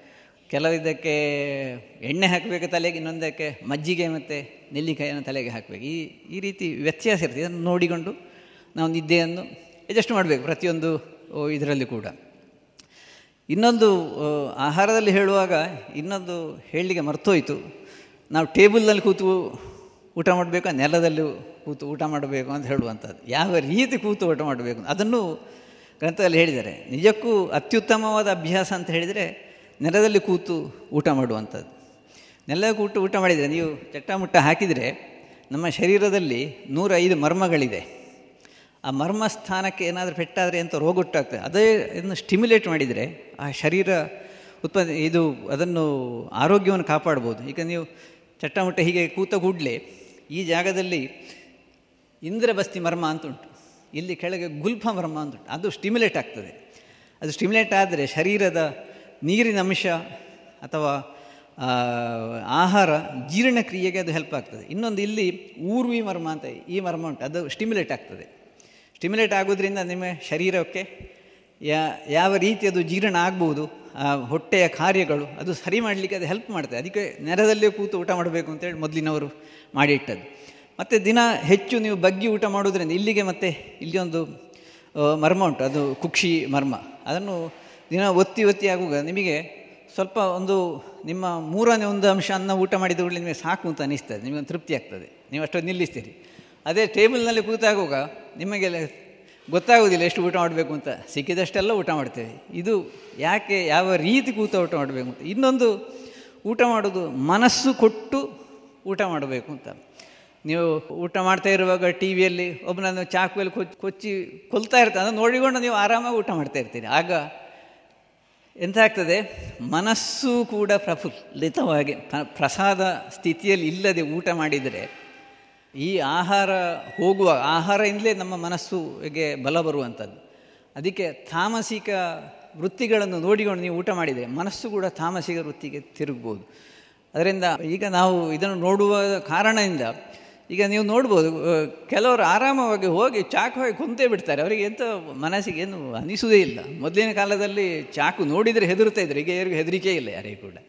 ಕೊಲ್ಲುವುದನ್ನು ನೋಡಿದರೂ ಹೆದರಿಕೆ ಇಲ್ಲ. ಅಷ್ಟು ಮನಸ್ಸಿನ ವ್ಯಗ್ರತೆ ಬಂದು ಹೋಗಿದೆ. ಇದು ಯಾಕೆ ಅಂತ ಹೇಳಿದರೆ, ನಾವು ಟಿ ವಿಯಲ್ಲಿ ದಿನ ನೋಡ್ತಾ ನೋಡ್ತಾ ಊಟ ಮಾಡೋದು ಯುದ್ಧ ಆಗ್ತಾ ಇದೆ, ಅದನ್ನು ನೋಡ್ತಾ ನೋಡ್ತಾ ಊಟ ಮಾಡೋದು ಆದರೂ ಊಟ ಮಾಡುವಾಗ ಕೂಡ ನಮ್ಮ ಮನಸ್ಸು ಪ್ರಫುಲ್ಲಿತವಾಗಿದ್ದುಕೊಂಡು ಆರಾಮವಾಗಿ ಮನಸ್ಸು ಕೊಟ್ಟು ಯಾವುದರ ಊಟ ಮಾಡ್ತಾನೋ ಅದನ್ನು ಸರಿಯಾಗಿ ಜಗಿದು, ಕುಡಿದು, ನೆಕ್ಕಿ ತಿನ್ನಬೇಕು. ಆಗ ಷಡ್ರಸಯುಕ್ತವಾದಂಥ ಊಟ ಶರೀರ, ಶರೀರಕ್ಕೆ ಹೋಗಿ ಧಾತುಗತವಾಗಿ ನಮ್ಮ ಶರೀರವನ್ನು ಪೋಷಣೆ ಮಾಡ್ತದೆ. ಇದು ನಾನು ಊಟದ ಬಗ್ಗೆ ಹೇಳುವ ಸ್ವಲ್ಪ ಮರ್ತೋಯ್ತು ನಾನು ಮತ್ತೆ ಹೇಳಿದೆ. ಇನ್ನು ನಿದ್ದೆಯಲ್ಲಿ ಇನ್ನು ಕೆಲವರು ಕೇಳ್ತಾರೆ, ಹಗಲು ನಿದ್ದೆ ಮಾಡ್ಬೋದಾ? ರಾತ್ರಿ ಮಾತ್ರ ಮಾಡಬೇಕು ಅಂತ. ಯೂಶ್ವಲಿ ನಮ್ಮ ಗ್ರಂಥದಲ್ಲಿ ಎಂತ ಹೇಳ್ತಾರೆ ಅಂದರೆ, ಈ ಗ್ರೀಷ್ಮ ಋತುವಿನಲ್ಲಿ ಅಥವಾ ವರ್ಷ ಋತುವಿನಲ್ಲಿ, ಬೇಸಿಗೆ ಕಾಲದಲ್ಲಿ ಮಧ್ಯಾಹ್ನ ಹೊತ್ತು ನಿದ್ದೆ ಮಾಡಬೇಕು ಅಂತ. ಅಂದರೆ, ನಮ್ಮ ದಕ್ಷಿಣ ಭಾರತದಲ್ಲಿ ಅಥವಾ ದಕ್ಷಿಣ ಕನ್ನಡ ಅಷ್ಟೇ ಇಲ್ಲ, ಉತ್ತರ ಭಾರತಕ್ಕೆ ಹೋದರೆ ಟೆಂಪರೇಚರ್ ನಲವತ್ತು, ನಲವತ್ತೆರಡು, ನಲವತ್ತೈದು ಡಿಗ್ರಿ ಇರ್ತದೆ. ಹಾಗಿರುವವರಿಗೆ ಮತ್ತು ದಿನದ ಹೊತ್ತು ಸುಮಾರು ಹನ್ನೆರಡರಿಂದ ಹದಿನಾಲ್ಕು ಗಂಟೆ ಹೊತ್ತು ಇರ್ತದೆ. ಮಧ್ಯಾಹ್ನ ಊಟ ಆದ ಕೂಡಲೇ ಸ್ವಲ್ಪ ಹೊತ್ತು ನಿದ್ದೆ ಮಾಡಿದರೆ ಅವನಿಗೆ ಧಾತು, ಗತ, ಇದು ಶರೀರದ ಧಾತು ಸಾಮ್ಯ ಇರ್ತದೆ, ಅವನ ಹೆಲ್ತ್ ಸರಿಯಾಗಿ ಮೇಂಟೈನ್ ಮಾಡ್ಬೋದು ಅಂತ. ಇಲ್ಲಿ ಕೂಡ ಮಧ್ಯಾಹ್ನದ ಹೊತ್ತು ಊಟ ಆದ ಮತ್ತೆ ಒಂದು ಹತ್ತು ನಿಮಿಷ, ಹದಿನೈದು ನಿಮಿಷ ನಿದ್ದೆ ಮಾಡಿದರೆ ಶರೀರ ಪ್ರಫುಲ್ಲಿತ ಆಗ್ತದೆ. ಅದು ಉತ್ತಮ ಅಭ್ಯಾಸವೇ ಸರಿ. ಆದರೆ ಅದು ಮಳೆಗಾಲದಲ್ಲಿಯೋ, ಇದು ಚಳಿಗಾಲದಲ್ಲಿ ಇದಿರುವಾಗ ಯಾವಾಗ ದಿನದ ಸಮಯ ಕಡಿಮೆ ಉಂಟ, ಆ ಸಮಯದಲ್ಲಿ ಮಧ್ಯಾಹ್ನ ಮೇಲೆ ಊಟ ಮಾ ಊಟದ ಮತ್ತೆ ನಿದ್ದೆ ಮಾಡೋದು ಅಷ್ಟು ಒಳ್ಳೆಯದಲ್ಲ. ದೀರ್ಘ ಸಮಯವಾದ ಹಗಲಿಗಿರುವ ಸಮಯದಲ್ಲಿ ಸ್ವಲ್ಪ ಹೊತ್ತು ನಿದ್ದೆ ಖಂಡಿತ ಮಾಡ್ಬೋದು ಮತ್ತು ರಾತ್ರಿ ನಿದ್ದೆಯನ್ನು ಆರಾಮವಾಗಿ ಮಾಡುತ್ತಾ ಇರುವುದರಿಂದ ಒಂದು ಎಂಟು ಗಂಟೆ ನಿದ್ದೆ ಮಾಡಿದರೆ ಎಷ್ಟು ಹೊತ್ತಿಗೆ ನಿದ್ದೆ ಮಾಡಬೇಕು ಅಂತ? ರಾತ್ರಿ ಹನ್ನೆರಡು ಗಂಟೆ ನಿದ್ದೆ ಮಾಡ್ಬೋದಾ ಬೆಳೆ ಬೇಗ ಏಳು ಗಂಟೆ ನಿದ್ದೆ ಮಾಡ್ಬೋದಾ ಹಾಗೆಲ್ಲ ದಿನ ನೀವು ಗ ದಿನವನ್ನು ಮೂರು ಪಾಲು ಮಾಡಿದರೆ ಫಸ್ಟ್ ನಾಲ್ಕು ಗಂಟೆ ಕಳೆದು, ಸಾಧಾರಣ ಆರು ಗಂಟೆ ಸೂರ್ಯಾಸ್ತ ಆದರೆ, ಸಾಧಾರಣ ಒಂದು ಒಂಬತ್ತು, ಹತ್ತು ಗಂಟೆ ನಂತರ ನಿದ್ದೆ ಮಾಡಲೇಬೇಕು. ಬೆಳಗ್ಗೆ ಬ್ರಾಹ್ಮ ಬ್ರಾಹ್ಮ ಮುಹೂರ್ತದಲ್ಲಿ ಸಾಧಾರಣ ಒಂದೂವರೆ ಗಂಟೆ ಹೊತ್ತು, ತೊಂಬತ್ತಾರು ನಿಮಿಷ, ಸೂರ್ಯೋದಯಕ್ಕೆ ತೊಂಬತ್ತಾರು ನಿಮಿಷದ ಮೊದಲು ನೀವು ಹೇಳಬೇಕು ಎದ್ದರೆ ಅದಕ್ಕೆ ಬ್ರಾಹ್ಮ ಮುಹೂರ್ತ ಅಂತ ಹೆಸರು. ಆ ಸಮಯದಲ್ಲಿ ನಮ್ಮ ಬ್ರೈನ್ನ ಆ್ಯಕ್ಟಿವಿಟಿ ತುಂಬ ಒಳ್ಳೆಯದಿರ್ತದೆ ಇದಿರ್ತದೆ ಅಂತ ಹೇಳಿ ಅದು ಹೆಚ್ಚಿನ ವಿಷಯ ಅವರು ದಿನಚರಿಯಲ್ಲಿ ಹೇಳುವಾಗ ಹೇಳ್ಬೋದು ನಾಳೆ. ಈ ಮಧ್ಯದ ಹೊತ್ತು, ರಾತ್ರಿ ಹತ್ತರಿಂದ ಬೆಳಗ್ಗೆ ಒಂದು ನಾಲ್ಕೂವರೆ, ಐದು ಗಂಟೆ ಹೊತ್ತು ಸಂಪೂರ್ಣವಾಗಿ ನಿರಾತಂಕವಾಗಿ ನಿದ್ದೆ ಮಾಡಬೇಕು. ನೀವು ದಿನ ಯೋಗ ಮಾಡುವುದರಿಂದ ಅಥವಾ ಧ್ಯಾನ ಮಾಡುವುದರಿಂದ, ಇದೆಲ್ಲ ಮಾಡುವುದರ, ಪ್ರಾಣಾಯಾಮ ಮಾಡುವುದರಿಂದ ಅಥವಾ ಆಹಾರವನ್ನು ಸರಿಯಾಗಿ ತೆಗೆದುಕೊಳ್ಳುವುದರಿಂದ ಖಂಡಿತವಾಗಿಯೂ ಅತ್ಯುತ್ತಮವಾದ ನಿದ್ದೆ ಬರ್ತದೆ ಆಹಾರದಲ್ಲಿ ಹೇಗಿರೋ ಆಹಾರ ತೆಗೊಳ್ಳುವುದು? ಅದರಲ್ಲಿ ಹೆಚ್ಚಾಗಿ ಸಾತ್ವಿಕ ಆಹಾರ. ಕೆಲವರು ಕೇಳೋದು ಮಾಂಸಾಹಾರ ತಗೊಳ್ಬೋದಂತ. ಖಂಡಿತ ಮಾಂಸಾಹಾರ ತಗೊಳ್ಬಾರ್ದು ಅಂತೇಳಿ ನಮ್ಮ ಗ್ರಂಥದಲ್ಲಿ ಇಲ್ಲೂ ಇಲ್ಲ. ಖಂಡಿತವಾಗಿಯೂ ಮಾಂಸಾಹಾರ ತಗೊಳ್ಬೋದು. ಜಾಂಗಲ ಮಾಂಸ ಅಂದರೆ ಈ ಹಕ್ಕಿಗಳ ಮಾಂಸ, ಇದು ಅತ್ಯುತ್ತಮ ಅಂತೇಳಿ ನಮ್ಮ ಗ್ರಂಥದಲ್ಲಿ ಹೇಳಿದೆ. ಅಥವಾ ಬಾಕಿ ಅನೂಪ ಮಾಂಸಗಳು, ಇದೆಲ್ಲ ಅವರವರ ಪ್ರಕೃತಿಯನ್ನು ಹೊಂದಿಕೊಂಡು ಅವರಿಗೆ ಅಭ್ಯಾಸ ಇದ್ದರೆ ಸಣ್ಣದಿಂದ ಅಭ್ಯಾಸ ಇದ್ದರೆ ಸಡನ್ನಾಗಿ ನೀವು ಮಾಂಸಾಹಾರಕ್ಕೆ ಚೇಂಜ್ ಆಗೋದು ಸಡನ್ನಾಗಿ ಇದು, ಹಾಗೆ ಚೇಂಜ್ ಮಾಡೋದು ಉತ್ತಮಲ್ಲ ಖಂಡಿತವಾಗಿಯೂ ತೆಗೊಳ್ಬೋದು. ಅದು ಬ, ತೆಗೊಳ್ಳುವ ಆಹಾರದಲ್ಲಿ ತುಂಬ ಫ್ರೈ ಆದ್ದು ಸ್ಪೈಸಿ ಹೀಗಿರೋ ಫುಡ್ಗಳನ್ನೆಲ್ಲ ತೆಗೊಳ್ಳೋದು ಅಷ್ಟು ಒಳ್ಳೆಯಲ್ಲ. ಆದಷ್ಟು ಬೇಯಿಸಿದ ಆಹಾರ ಫ್ರೈ ಮಾಡಿದ ಅಲ್ಲದ ಬೇಯಿಸಿದ ಆಹಾರವನ್ನು ದಿನ ತಗೊಳ್ಬೇಕು. ಇದರಿಂದ ನಿಮ್ಮ ನಿದ್ದೆ ಅತ್ಯುತ್ತಮವಾಗಿ ಬರ್ತದೆ ಶರೀರದ ಇದು ಆರೋಗ್ಯವನ್ನು ನೀವು ಮೇಂಟೈನ್ ಮಾಡುವ, ಮಾಡಬಹುದು ಅಂತ ನಮ್ಮ ಗ್ರಂಥದಲ್ಲಿ ಹೇಳಿದ್ದು. ಇದುವರೆಗೆ ಸ್ವಸ್ಥ ಬದುಕಿಗಾಗಿ ಒಳ್ಳೆಯ ಅಭ್ಯಾಸಗಳ ಕುರಿತು ಡಾಕ್ಟರ್ ರವಿಶಂಕರ ಪೆರುವಾಜೆ ಅವರಿಂದ ಮಾಹಿತಿಗಳನ್ನು ಕೇಳಿದಿರಿ. ಇನ್ನು ಮುಂದೆ ಮಧುರ ಗೀತೆಗಳು ಪ್ರಸಾರಗೊಳ್ಳಲಿದೆ.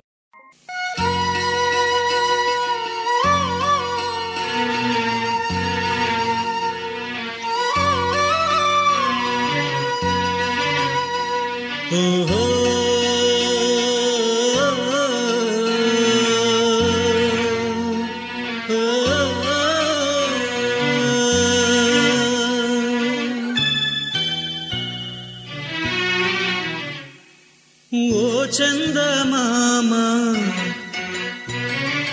ಬೆಳದಿಂಗಳ ಮಾಮ ಈ ಭೂಮಿಗೆ ಇಳಿದು ಬಾರೋ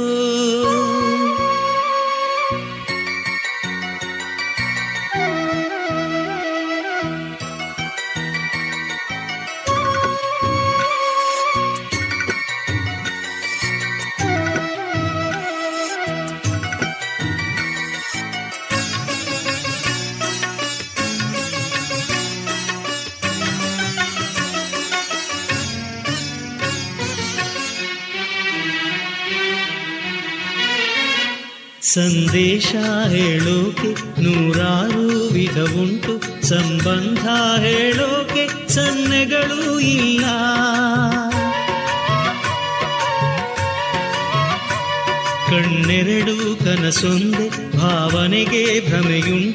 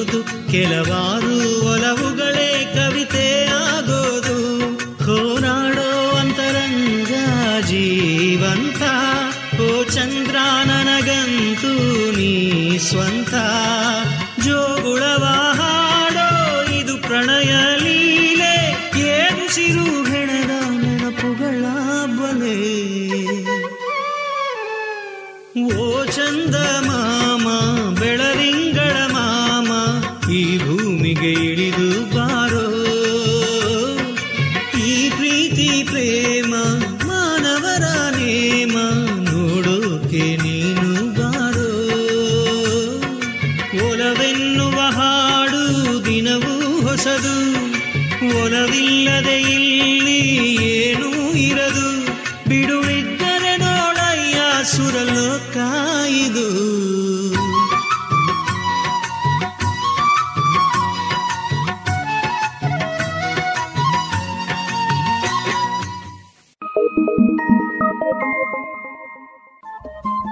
ರೇಡಿಯೋ ಪಾಂಚಜನ್ಯ ತೊಂಬತ್ತು ಬಿಂದು ಎಂಟು ಎಫ್ಎಂ ಸಮುದಾಯ ಬಾನುಲಿ ಕೇಂದ್ರ ಪುತ್ತೂರು. ಇದು ಜೀವ ಜೀವದ ಸ್ವರ ಸಂಚಾರ.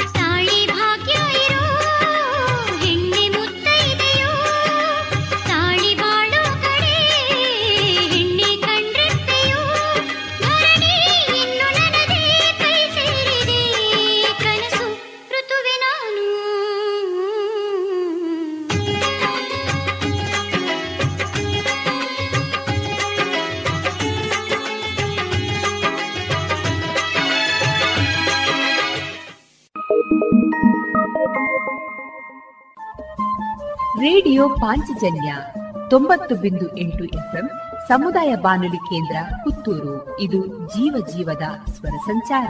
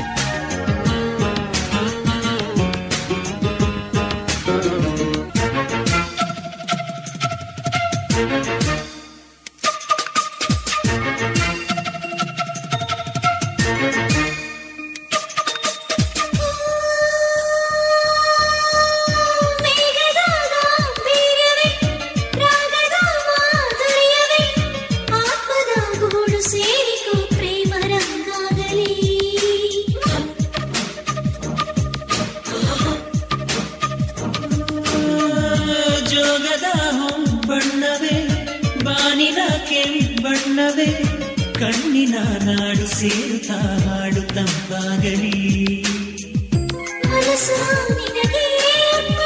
ಒಳಗೆ ನಿನದೇ ಕಲ್ಪನೆ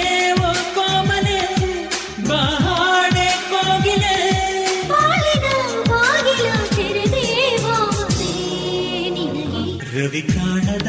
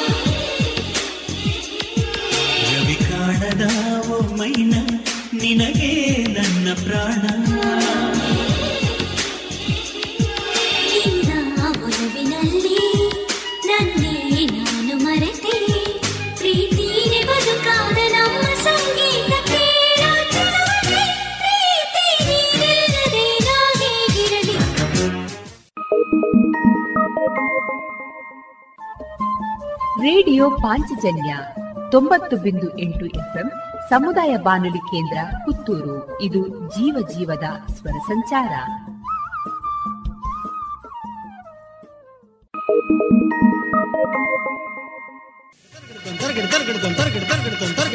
ಸಾ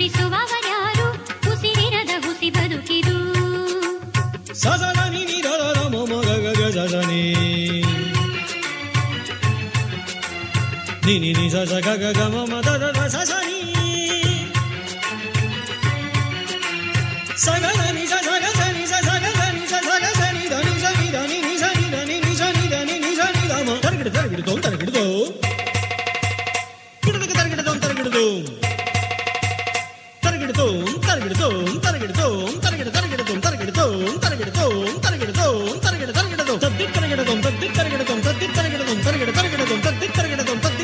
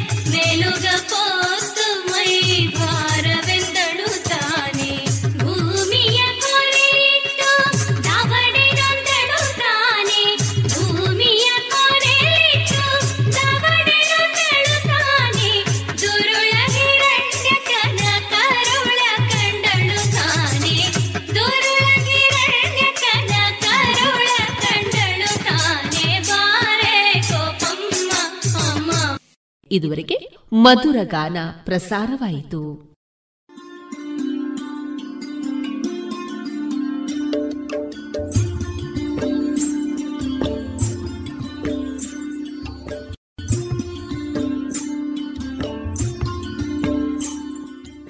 ರೇಡಿಯೋ ಪಾಂಚಜನ್ಯ ಸಮುದಾಯ ಬಾನುಲಿ ಕೇಂದ್ರದಿಂದ ನಿಮ್ಮ ಕಾರ್ಯಕ್ರಮಗಳು ಪ್ರಸಾರವಾಗಬೇಕೇ? ಹಾಗಿದ್ದರೆ ನಮ್ಮನ್ನು ಸಂಪರ್ಕಿಸಿ.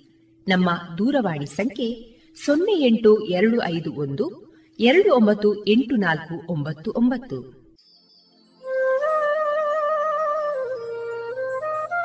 ಗಮನಿಸಿ ಕೇಳುವರೆ ನಮ್ಮ ಕಾರ್ಯಕ್ರಮಗಳನ್ನು ವೆಬ್ಸೈಟ್ ಮೂಲಕ ಕೂಡ ಆಲಿಸಬಹುದು. ನಮ್ಮ ವೆಬ್ಸೈಟ್ ವಿಳಾಸ W W W dot radio Panchajanya dot com. ಇಲ್ಲಿ ಆರ್ಕೈವ್ಸ್ನ ಭಾಗಕ್ಕೆ ಹೋಗಿ ಕ್ಲಿಕ್ ಮಾಡಿದರೆ ಹಳೆ ಕಾರ್ಯಕ್ರಮಗಳನ್ನು ಕೂಡ ಆಲಿಸಬಹುದು. ಜೊತೆಗೆ ನಮ್ಮ ಪ್ರಸಾರವನ್ನು ಆಪ್ ಮೂಲಕವೂ ಕೇಳಬಹುದು. ಪ್ಲೇಸ್ಟೋರ್ನಲ್ಲಿ ಪಾಂಚಜನ್ಯ ಸರ್ಚ್ ಮಾಡಿ ಡೌನ್ಲೋಡ್ ಮಾಡಿಕೊಂಡು ತಮ್ಮ ಮೊಬೈಲ್ಗಳಿಗೆ ಇನ್ಸ್ಟಾಲ್ ಮಾಡಿದರೆ ರೇಡಿಯೋ ಪ್ರಸಾರದ ಕಾರ್ಯಕ್ರಮವನ್ನು ನೀವು ಆಲಿಸಬಹುದು. ನಮ್ಮ ಪ್ರಸಾರದ ಬಗೆಗೆ ನಿಮ್ಮ ಅಭಿಪ್ರಾಯಗಳನ್ನು ಹಂಚಿಕೊಳ್ಳಲು ನಮ್ಮ ವಿಳಾಸ ರೇಡಿಯೋ ಪಾಂಚಜನ್ಯ ತೊಂಬತ್ತು ಬಿಂದು ಎಂಟು ಎಫ್ಎಂ ಸಮುದಾಯ ಬಾನುಲಿ ಕೇಂದ್ರ ನೆಹರು ನಗರ, ಪುತ್ತೂರು. ನಮ್ಮ ದೂರವಾಣಿ ಸಂಖ್ಯೆ ಸೊನ್ನೆ ಎಂಟು ಎರಡು ಐದು ಒಂದು, ಎರಡು ಒಂಬತ್ತು ಎಂಟು ನಾಲ್ಕು ಒಂಬತ್ತು ಒಂಬತ್ತು. ಇಮೇಲ್ ವಿಳಾಸ radio Panchajanya at Gmail dot com. ನಮ್ಮ ವಿಳಾಸ ಮತ್ತೊಮ್ಮೆ ರೇಡಿಯೋ ಪಾಂಚಜನ್ಯ ತೊಂಬತ್ತು ಬಿಂದು ಎಂಟು ಎಫ್ಎಂ, ಸಮುದಾಯ ಬಾನುಲಿ ಕೇಂದ್ರ, ನೆಹರು ನಗರ, ಪುತ್ತೂರು. ನಮ್ಮ ದೂರವಾಣಿ ಸಂಖ್ಯೆ ಸೊನ್ನೆ ಎಂಟು ಎರಡು ಐದು ಒಂದು ಎರಡು ಒಂಬತ್ತು ಎಂಟು ನಾಲ್ಕು ಒಂಬತ್ತು ಒಂಬತ್ತು. ಇಲ್ಲಿಗೆ ಈ ಹೊತ್ತಿನ ಪ್ರಸಾರ ಕಾರ್ಯಕ್ರಮವನ್ನ ಮುಕ್ತಾಯಗೊಳಿಸುತ್ತಿದ್ದೇವೆ. ಆತ್ಮೀಯ ಕೇಳುಗರಿಗೆಲ್ಲ ರೇಡಿಯೋ ಪಾಂಚಜನ್ಯದ ಬಳಗದ ಪರವಾಗಿ ನಾನು ತೇಜಸ್ವಿ ರಾಜೇಶ್ ಮಾಡುವ ಅನಂತ ವಂದನೆಗಳು.